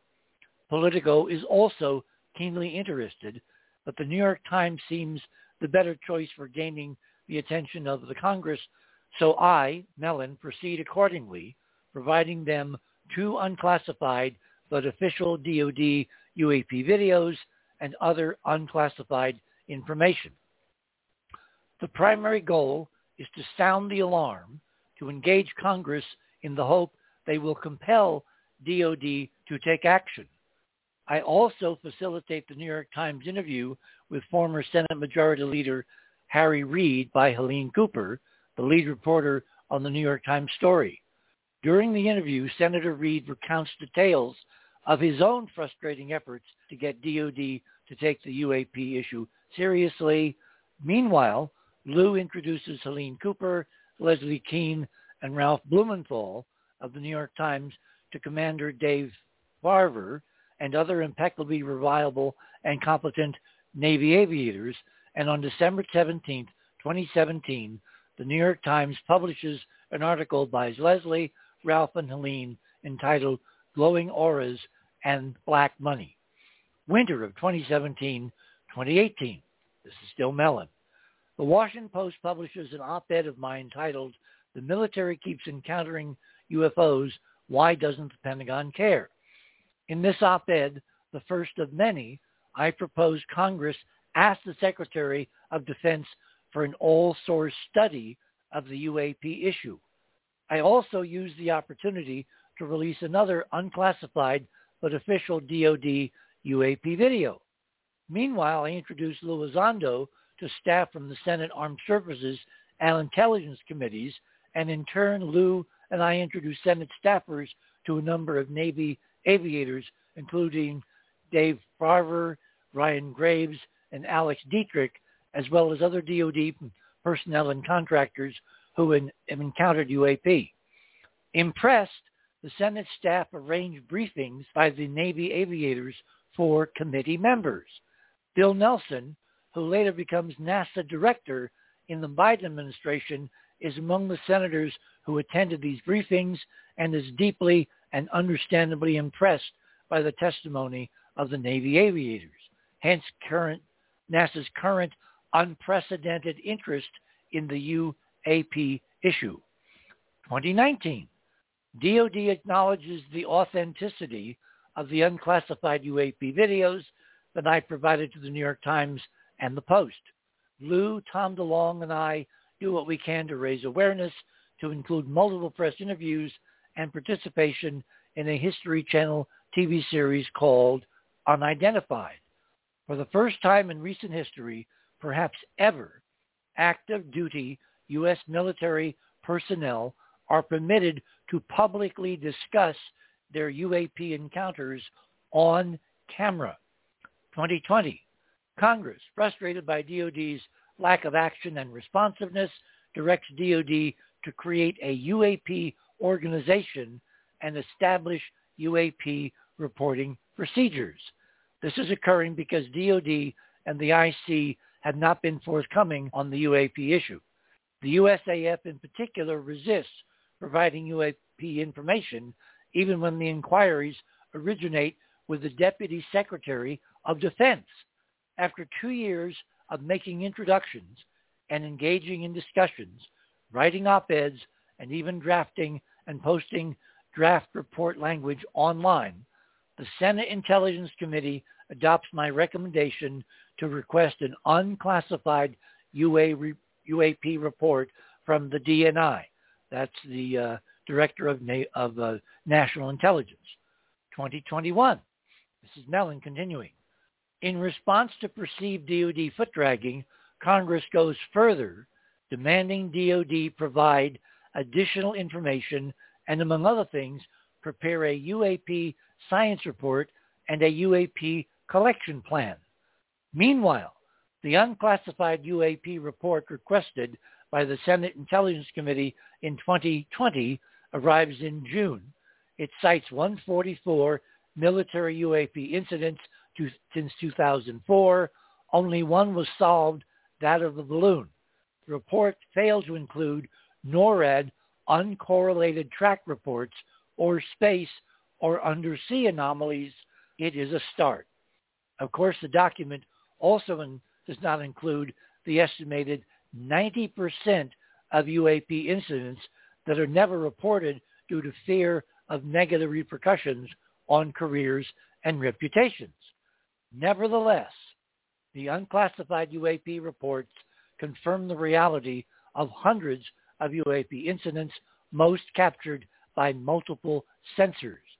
Although many or perhaps even all UAP might prove to have conventional explanations, to date none of the 400 UAP incidents identified by DOD are definitively linked to Russia, Chinese, or U.S. classified aircraft. The government UAP data therefore strengthens the possibility that some UAP may be manifestations of technology beyond Earth. Yet the media almost universally conveys a no aliens message in their coverage of the UAP report, rather than observing that the preliminary data is consistent with the ET hypothesis. 22. This is Mellon's continuing. Congress strengthens the UAP legislation in the Intelligence and Defense Authorization Bills to include unprecedented new provisions that provide whistleblower protections for anyone aware of UAP programs that may not have been briefed to Congress. It also directs a review of all UAP intelligence documents going back to World War II, as well as requiring DHS, that's the Department of Homeland Security, DOD, and the IC to identify and share with Congress any non-disclosure agreements related to UAP. Already in December of 2022, people are stepping forward to avail themselves of this whistleblower protection. Again, let me read that. As of Mellon, as of a couple of days ago, apropos of Barbara's overview of the NDAA, already in December of 2022, people are stepping forward to avail themselves of the whistleblower protection in the 2023 National Defense and Authorization Act, signed by the President just a few days ago. And that is the end. And that is the end of Mellon's statement. Yes, Barbara. Yeah, I just want to point out that kind of two-thirds of the way through this chronology by Mellon, he mentioned that he was the source of 2 unclassified documents, including the Navy videos that were given to the New York Times. But given Biden's new executive order, he could have given them classified documents, and there was nothing that the government would do to prevent the New York Times from publishing them. Yeah, Stephen goes on after Mellon's commentary. He said, "This is an admittedly cursory and limited version of the recent history of the UAP issue, based on the narrow window of." I guess it is his continuing. You know. Anyway, it's just kind of a summation of what he's just said before. What I think we ought to do now, given that we're having serious issues with getting Stephen connected, and this is the kind of centerpiece of what he was going to discuss, I think Mellon forward and basically saying that all the mainstream press on this issue are lying. I'll say it. He doesn't, but I'll say it. Indicates to me that not only, Barbara, is this issue the most historical in human history, but the resistance to crossing this finish line, to making this data generally public, is the most important issue politically facing us in 2023, Trump's trials or indictments or whatever notwithstanding. And I am predicting, this is going to be going way out on a limb, that what Trump did in taking all those top secret documents, including documents relating to this issue, he basically was trying to buy himself an insurance policy. And if the government is consistent, those that are wanting to keep us in the dark will prevail over those wanting to make all this public, and Trump will not be indicted. He will not face a court, except maybe locally in New York and Georgia, but on the Mar-a-Lago documents case, and maybe even 1-6, he will escape because he has the ultimate blackmail, which is revealing the truth on something that no one at the deep state level appears to want to reveal, and they're doing everything they can to keep the situation completely clouded, completely murky, and completely in the dark. Right, I agree that he almost certainly retained some of those highly classified documents.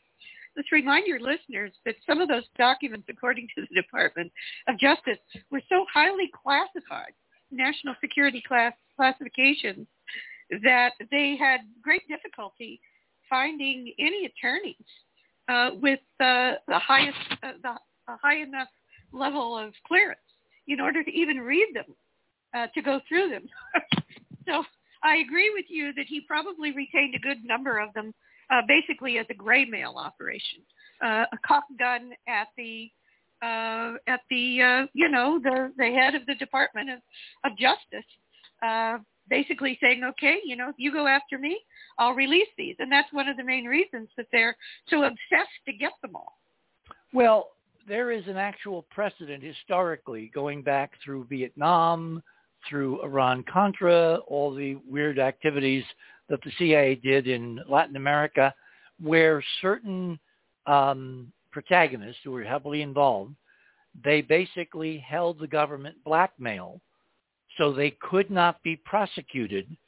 And because of the incredible sensitivity of the documents and the on-the-record information they could provide to the press, They skipped indictment. They were not indicted. They were never brought to trial. It was quietly deep-sixed so that information never became public.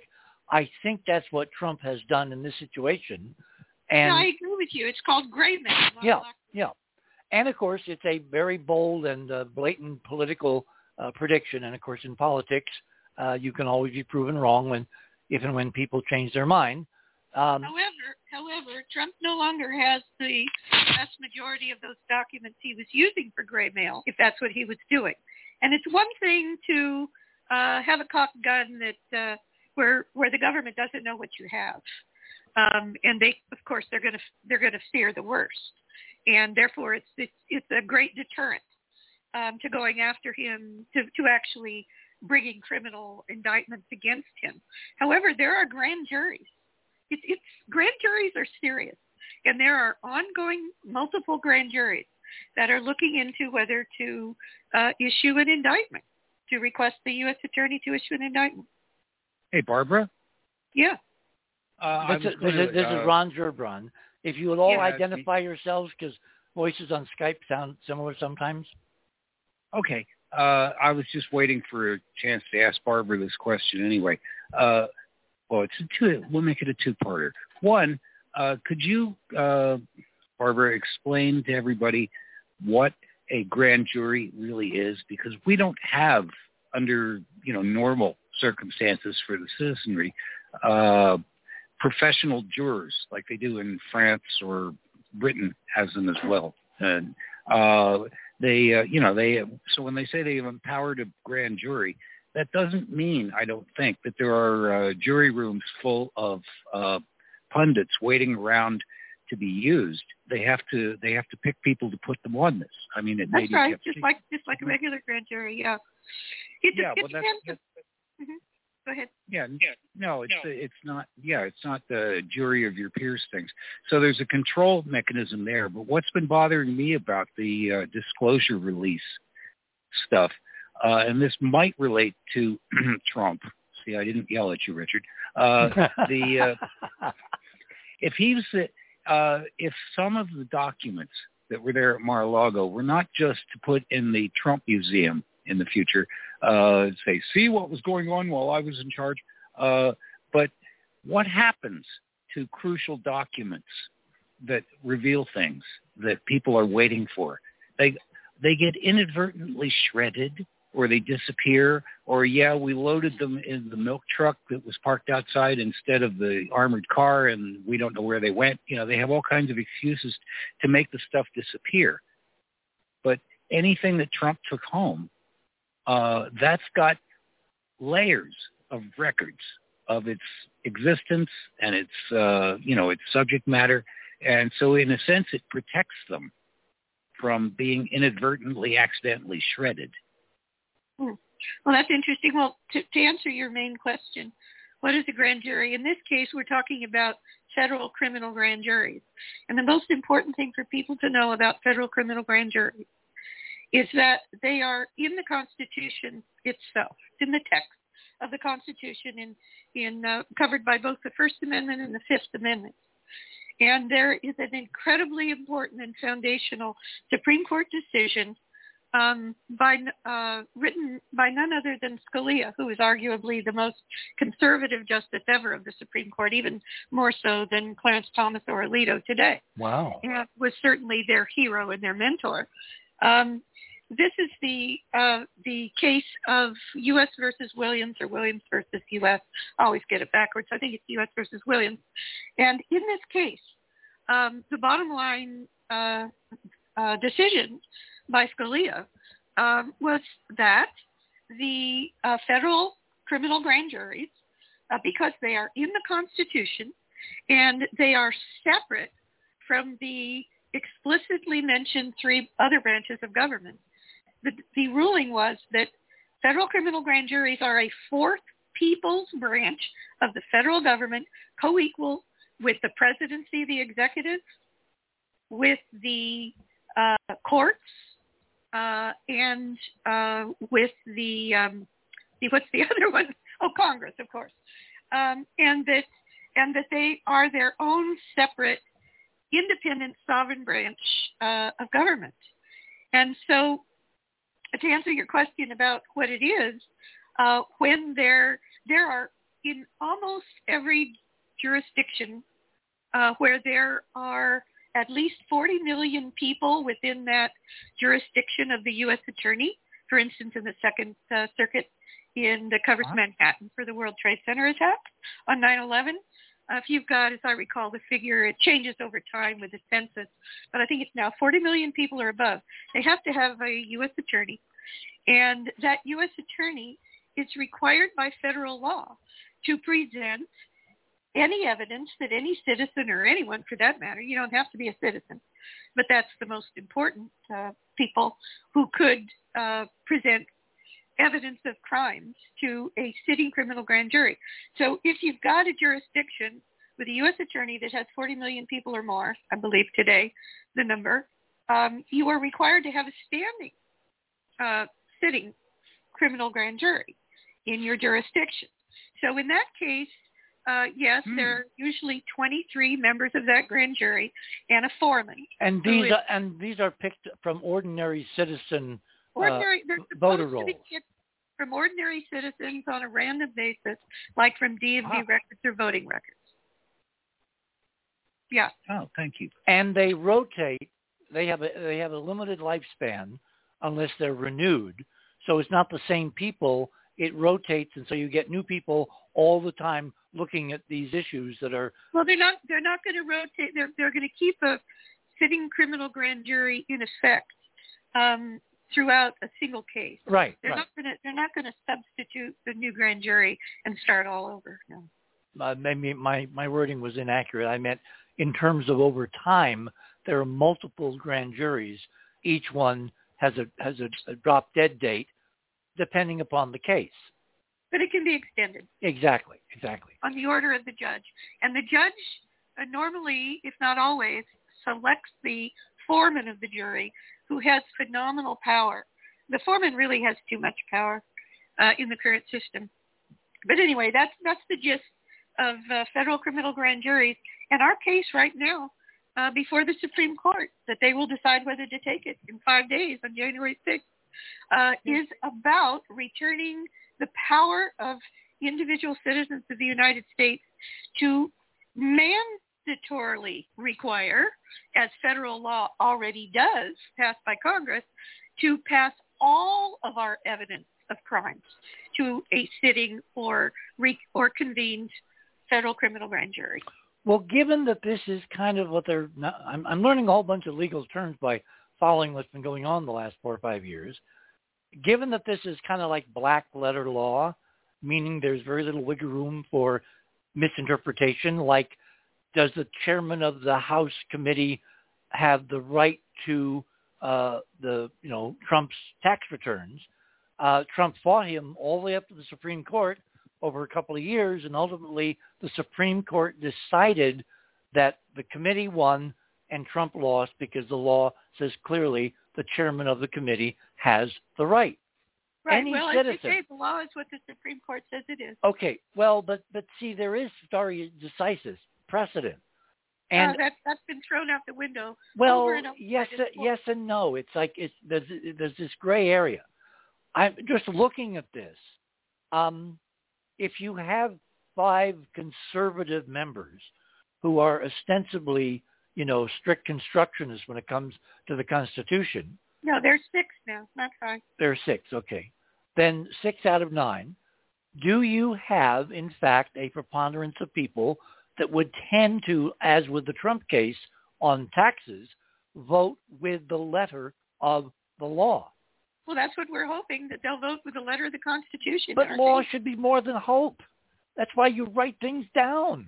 Yeah, I understand that, but they are political as well. We'll see what happens. Well, all right. When this goes through, we got a few minutes till the bottom of the hour. Tell us about procedurally how this works. You had to submit a written brief, or are you represented by a live attorney to argue before live justices as to whether this should be a case? Oh, good question. You can read our petition. It's called a petition for cert. It's short for a word like certiorari. I'm sure it's Latin. Yeah, it's Latin, certiorari. Yeah, meaning. Yeah, certiorari.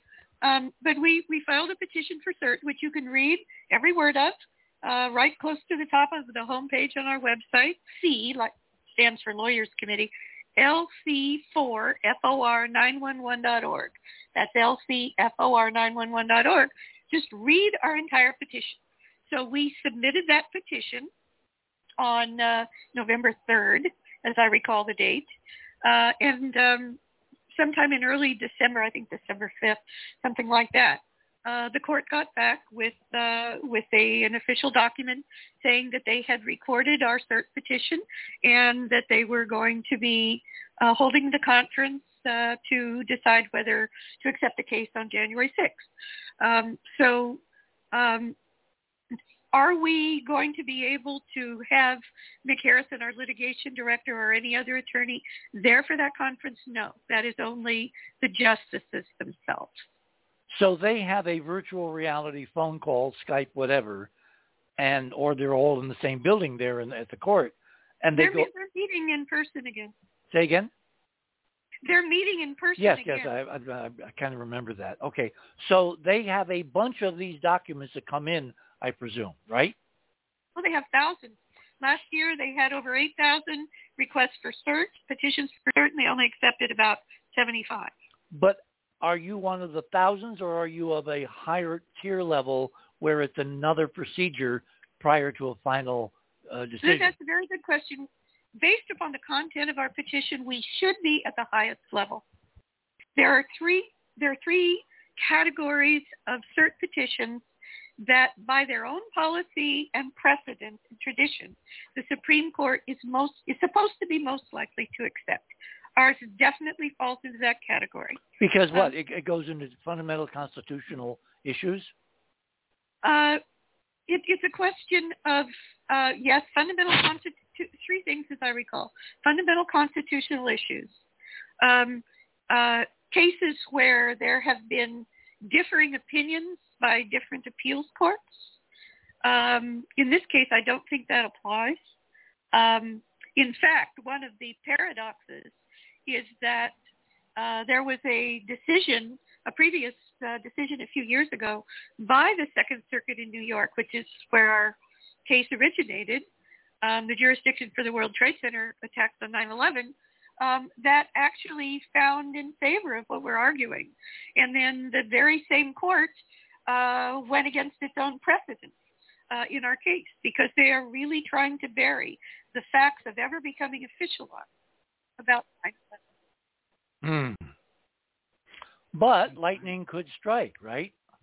And the other qualification for being at its highest level of where they should accept it for this term is if it's a matter of extreme or high public interest and importance. Certainly qualifies it.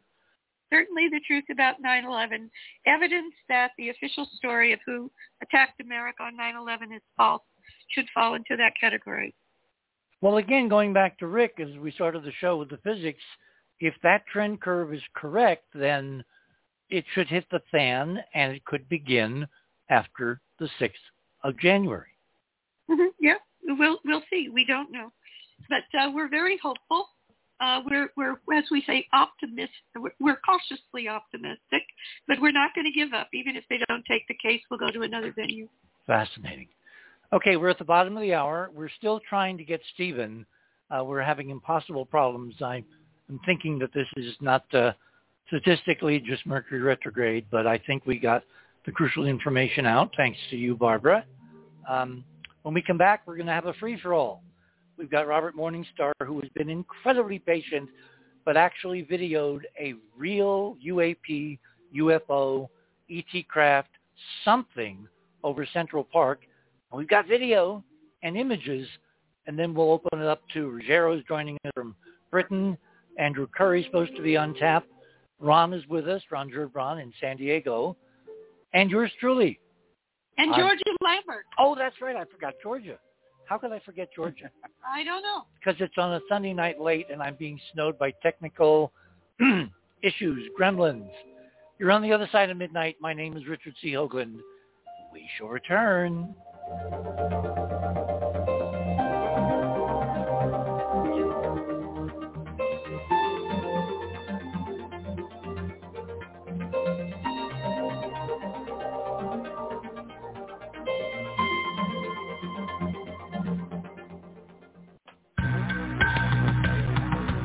The other side of midnight.com.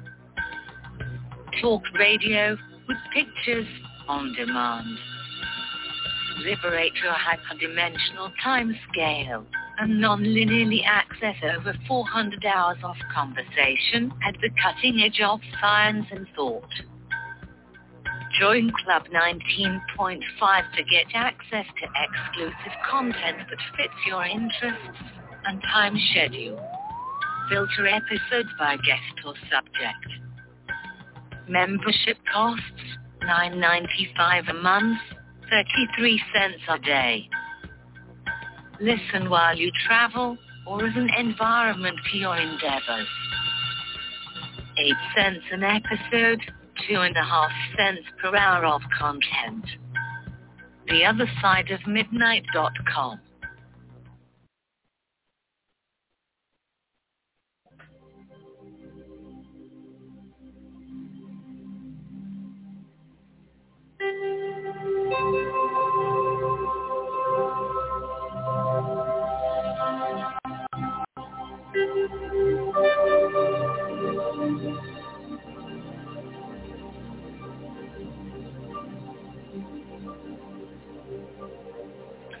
And welcome back, everyone.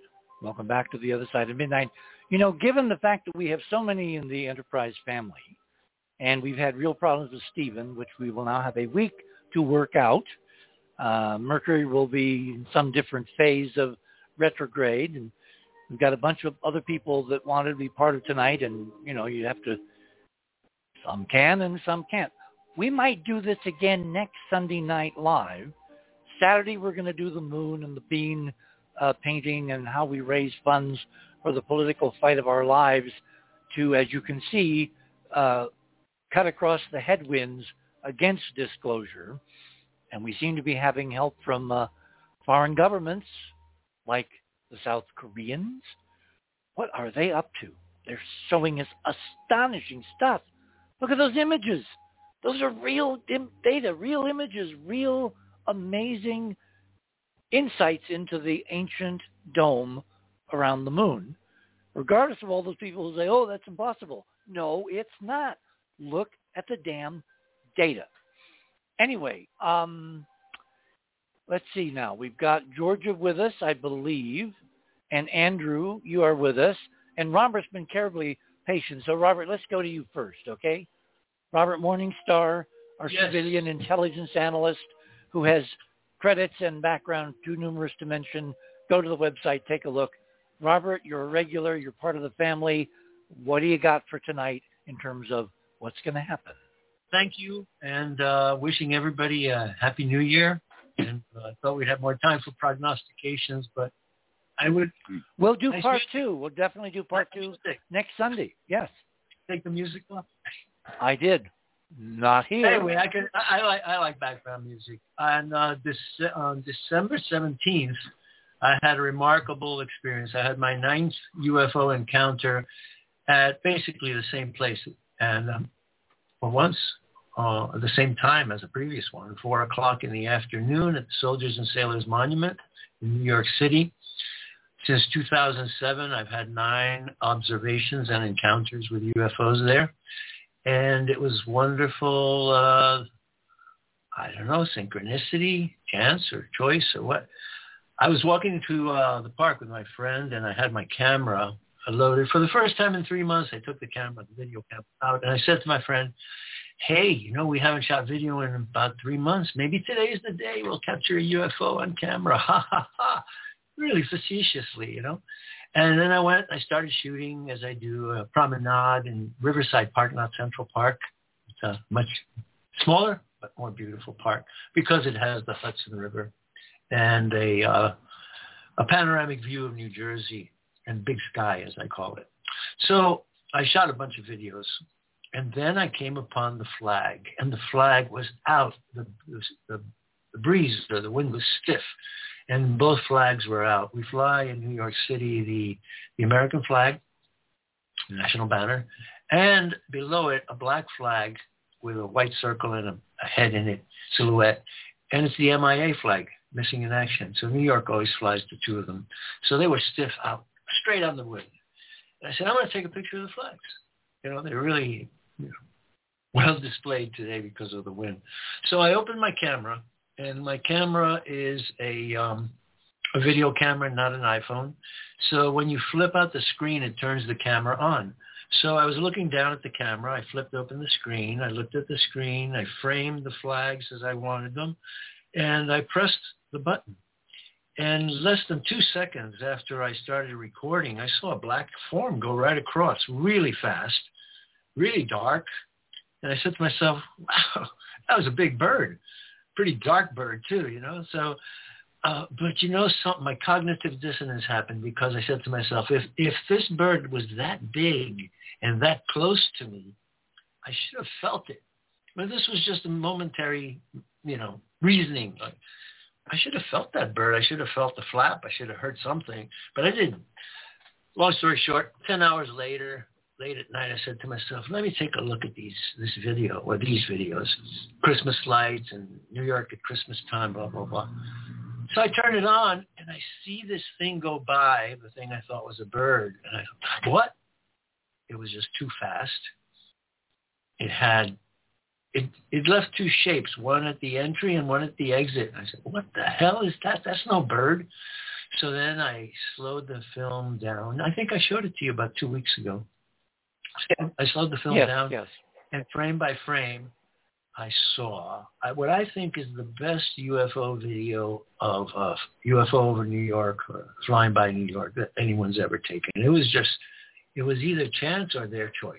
They showed themselves, and it crossed the sky in 7 frames, and that is 7 frames at 25 frames per second. So it crossed the sky in 0.28, 28 hundredths of a second. So then I went frame by frame, and I captured 7 frames. In the first frame, it's the nose of the object that appears. Then 6 frames, where it makes the transit across a flagpole and formed a cross. So I included 2 frames because, unfortunately, on the solstice, my computer crashed just as I was finishing off a video that I was planning to post on the solstice for Christmas, then for New Year's.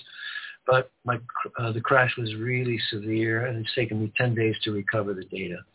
So I have captured, I extracted 2 frames as it crosses the flagpole. And it was supposed to be my Christmas card. I split the frames in half and joined them. And as the UFO crosses, it forms a cross with the flagstaff. While I'm here, I'd like to thank our friend Holger Eisenberg for sending us that picture of the transit of Sirius across the median line at exactly midnight last night. He saw some correlation there, forming a cross in the sky. Be that as it may, this is a unique experience. It took me completely by surprise, and I think it was by their choice.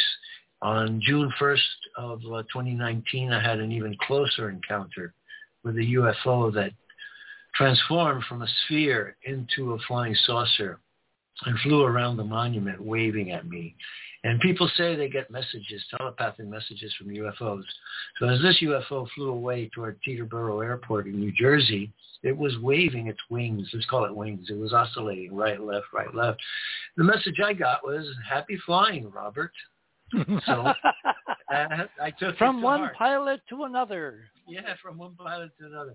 Now, the pictures speak for themselves. You, the Enterprise crew, got to see the video as I stopped the frame, and you saw how fast this thing went. Well, the thing that struck me, remember you sent it to me, and I took it into my programs, and I did some work, and I, you know, did a bunch of stuff on it. It's clear that it's going behind the flagpole. Yeah, exactly. That's the crucial datum, because from that, it cannot be a bird. Cannot. It could be Superman, but it cannot be a bird. That's right. Now, we have very little time, and so I want to make a couple of comments on what... Well, we're going to do part 2 next Sunday. See how this kind of unfolds. Let me just say this.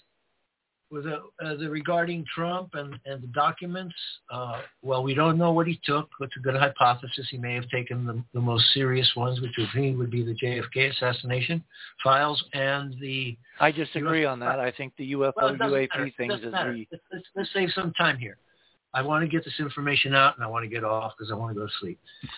The signing of the NDAA by Biden gives him protection as a whistleblower. If it's retroactive, I was thinking that a moment ago.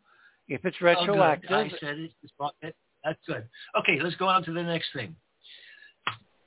The U.S. government has been lying about UFOs since the 1940s, and in fact before the 1940s, because of fear of the consequences that were following War of the Worlds.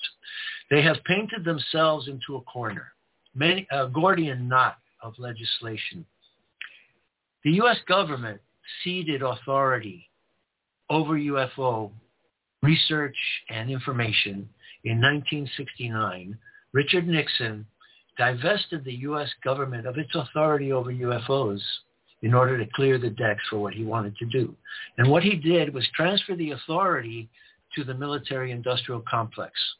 And a new agency was formed called the Defense Intelligence Security Command, also known as DISC or DISCO, when you add organization to it. And that is the group that seized power. And what are flying saucers known as? UFOs, man. Yes. Yeah, of course. That's obvious. It's a Dickinsonian pun. You know, I think UAP is bull crap. Oh, of course it's actually a joke on all of us because the right way to pronounce it is UAPs. Okay, they're saying, hey, UAPs. They're not UFOs. They're not flying saucer. UAPs. They are UAPs. So I say, go to hell. Okay, go to hell. I'm tired of it. On another note, I would like to commend Senator Marco Rubio for having had the guts and, as the Spanish say, the cojones to take up the fight. And I'll tell you, when he did that interview about 2 years ago, maybe it was a year and a half ago, he did an interview, I guess, with CBS. The guy was trembling.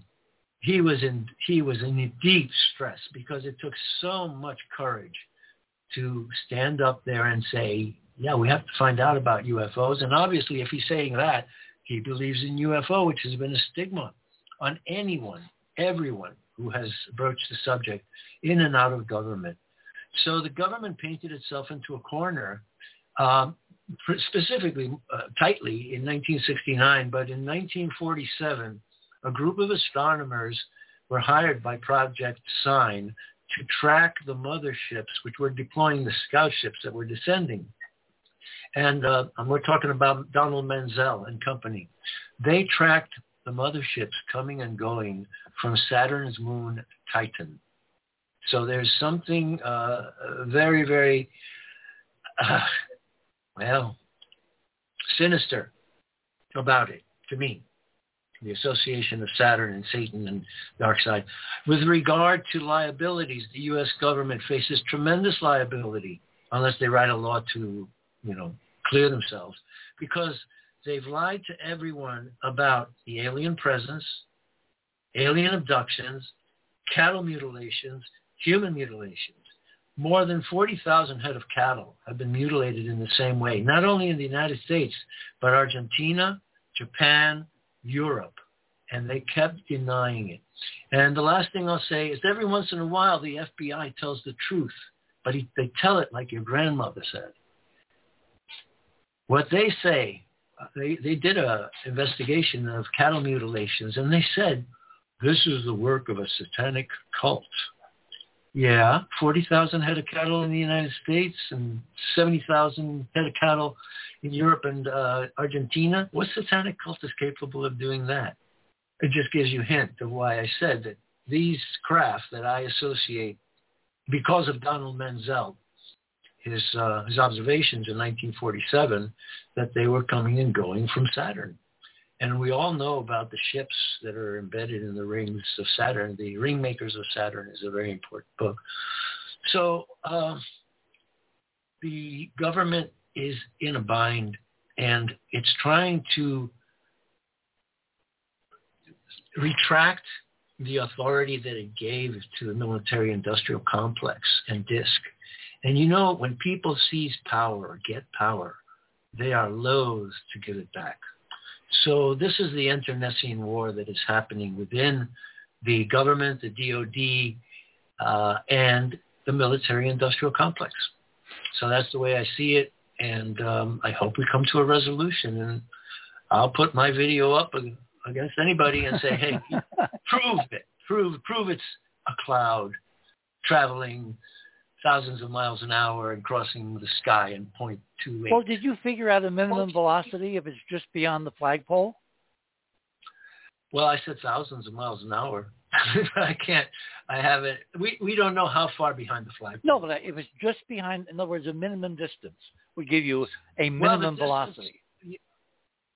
Well, actually, I would consider it having been over the river and perhaps a quarter mile away. Okay. So you and I can work on the Yeah, I will do that in my copious spare time before next Sunday night.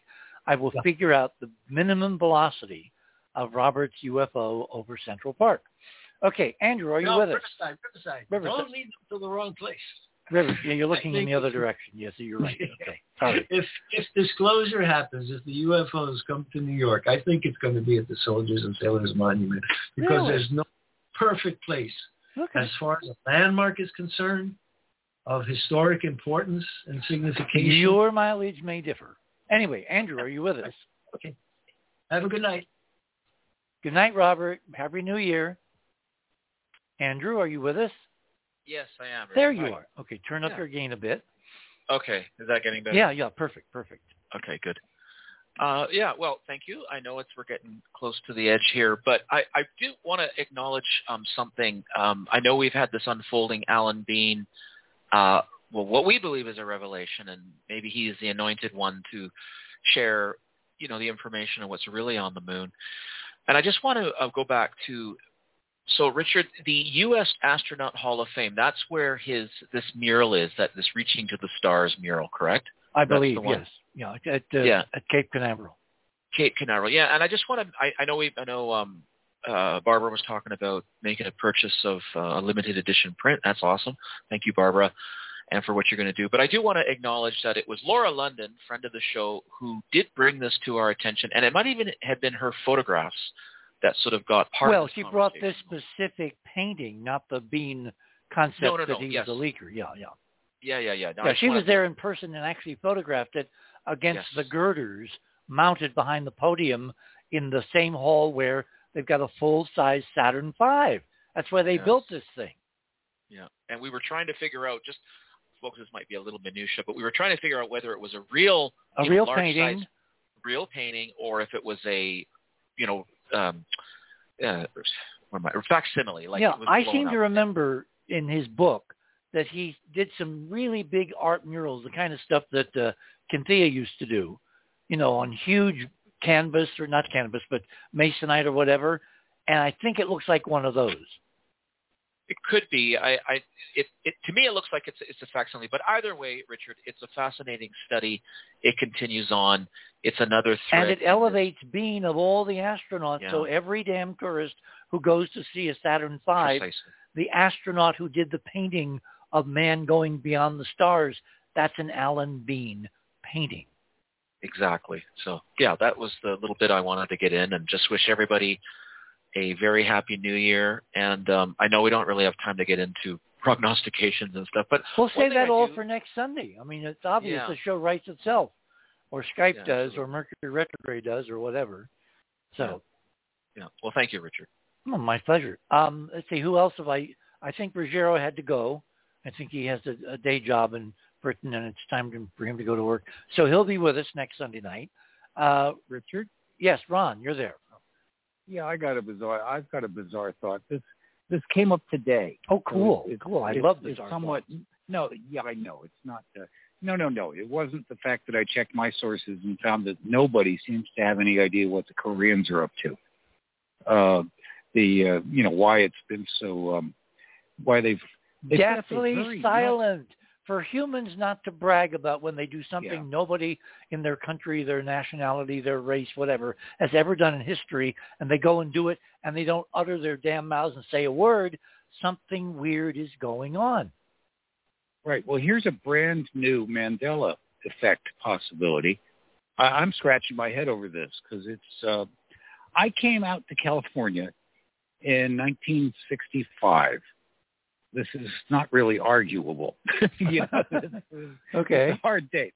And prior to that, I spent much of my time indoors in my room in a rather large house. But it was all stuffed with books, and I belonged to this printing stuff outfit they used to have. It was, well, they would send you books. You had some ability to choose amongst them, but you agreed to get like six books a month or something.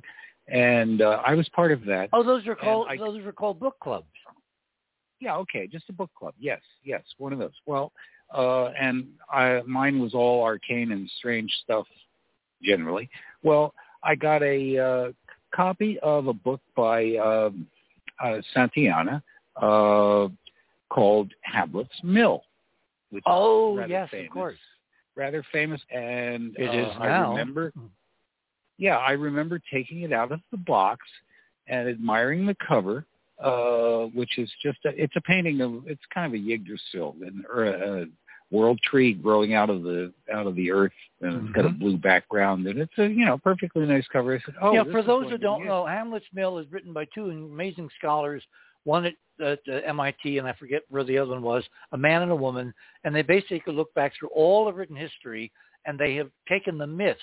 And they believe that ancient peoples, 6,000 years, 8,000, 10,000, recorded the precession of the earth, which was not formally noted until Hipparchus relatively recently, a few hundred years BC, thousands of years ago, and they immortalize it in all these mythologies from cultures all over the world. And the reason it was called Hamlet's Mill is that one of them has to do with a giant mill grinding reality out as fine flour out of a cosmic mill. Right. For the academically oriented, it was a counterpoint to Joseph Campbell's work on mythology, and somewhat of a refutation of parts of it and so forth. Anyway, it's a very chewy book. It's like over 500 pages. And I said, whoa, this is hefty.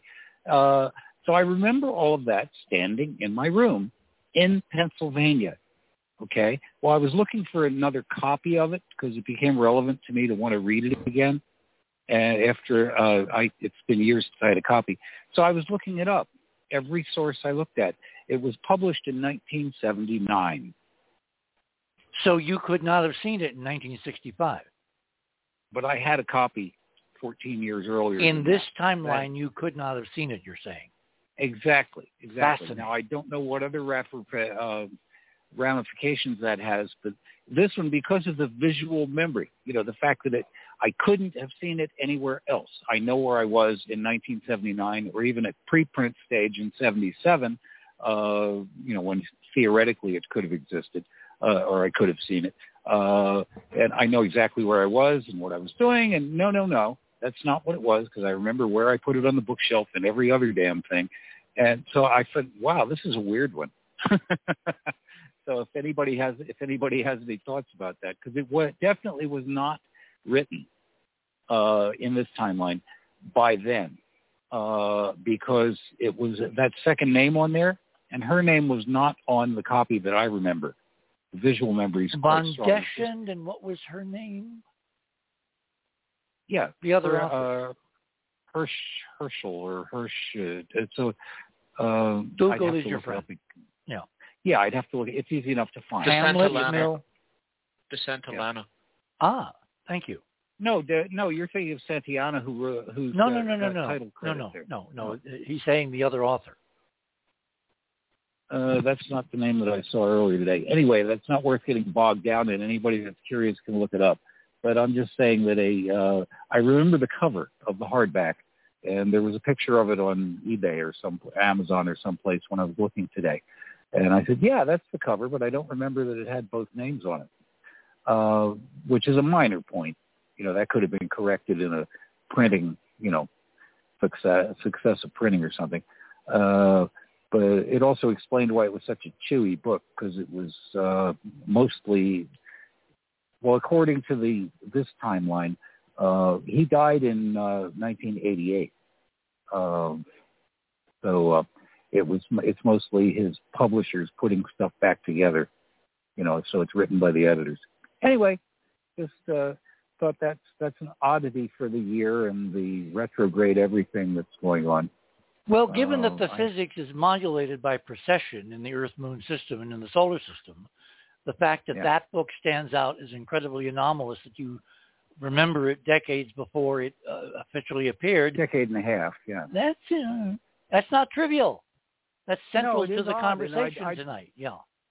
Yeah, if anybody listening has any thoughts congruent to that I'd be very interested, because it's this one's strange to me. I mean, the Mandela event altogether, lots had the exact same experience or analogous ones relative to him not being dead when in this timeline he was. But this is such a major leap. I'm going, wow, that's a lot. And you know, I'm personally fascinated with syncretizing ancient mythologies, getting them all to some sort of common framework. Okay, we've got about 3 minutes till the end of the show. Anybody have some stunning last thoughts prior to part two next Sunday? They're stunned.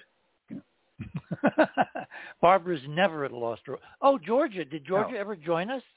Where is Georgia? I don't know. And next week we have to do a Bassett chant. Just to get in. Yeah, we're definitely going to have Stephen. We'll make Bassett, sure. Bassett.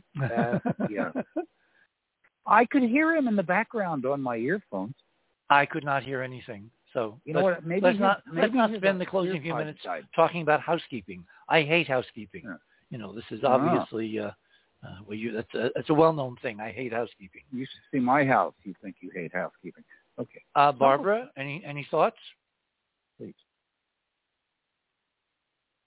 I don't hear Barbara. I think Barbara may have left us. She's probably just muted. I think she's gone. Maybe you and I we got 45 seconds to close out the show. I'm thinking, based on what the Koreans are doing and all the other missions that are headed, and there's a whole bunch of other stuff that will be reloaded in for next Sunday night's Radio with Pictures, that we're going to see a breakthrough on the lunar front first. And that's because that will stand still. Different nations, different spacecraft, different observers. And don't forget, we've got Elon Musk taking 9 tourists to the moon in the Starship, where we should be having a major test of the Starship in the next couple weeks from Texas, launching into orbit, which, of course, all of this outside government, civilian people who don't sign their own NDAs, breakthroughs are going to come from. And on that note, we're definitely out of time. I want to thank everyone tonight who participated in a very turbulent, very chopped up, very Mercury retrograde forecast of what's going to happen in 2023. Next Sunday, we'll do it again. We'll probably include more people because we have a huge global family. And Saturday, we're doing the moon, Alan Bean, the paintings, and I'll have a couple of surprises. So until then, same time, same bat channel. Remember, third star on the left, straight on till morning. Good night, everyone, and Happy New Year.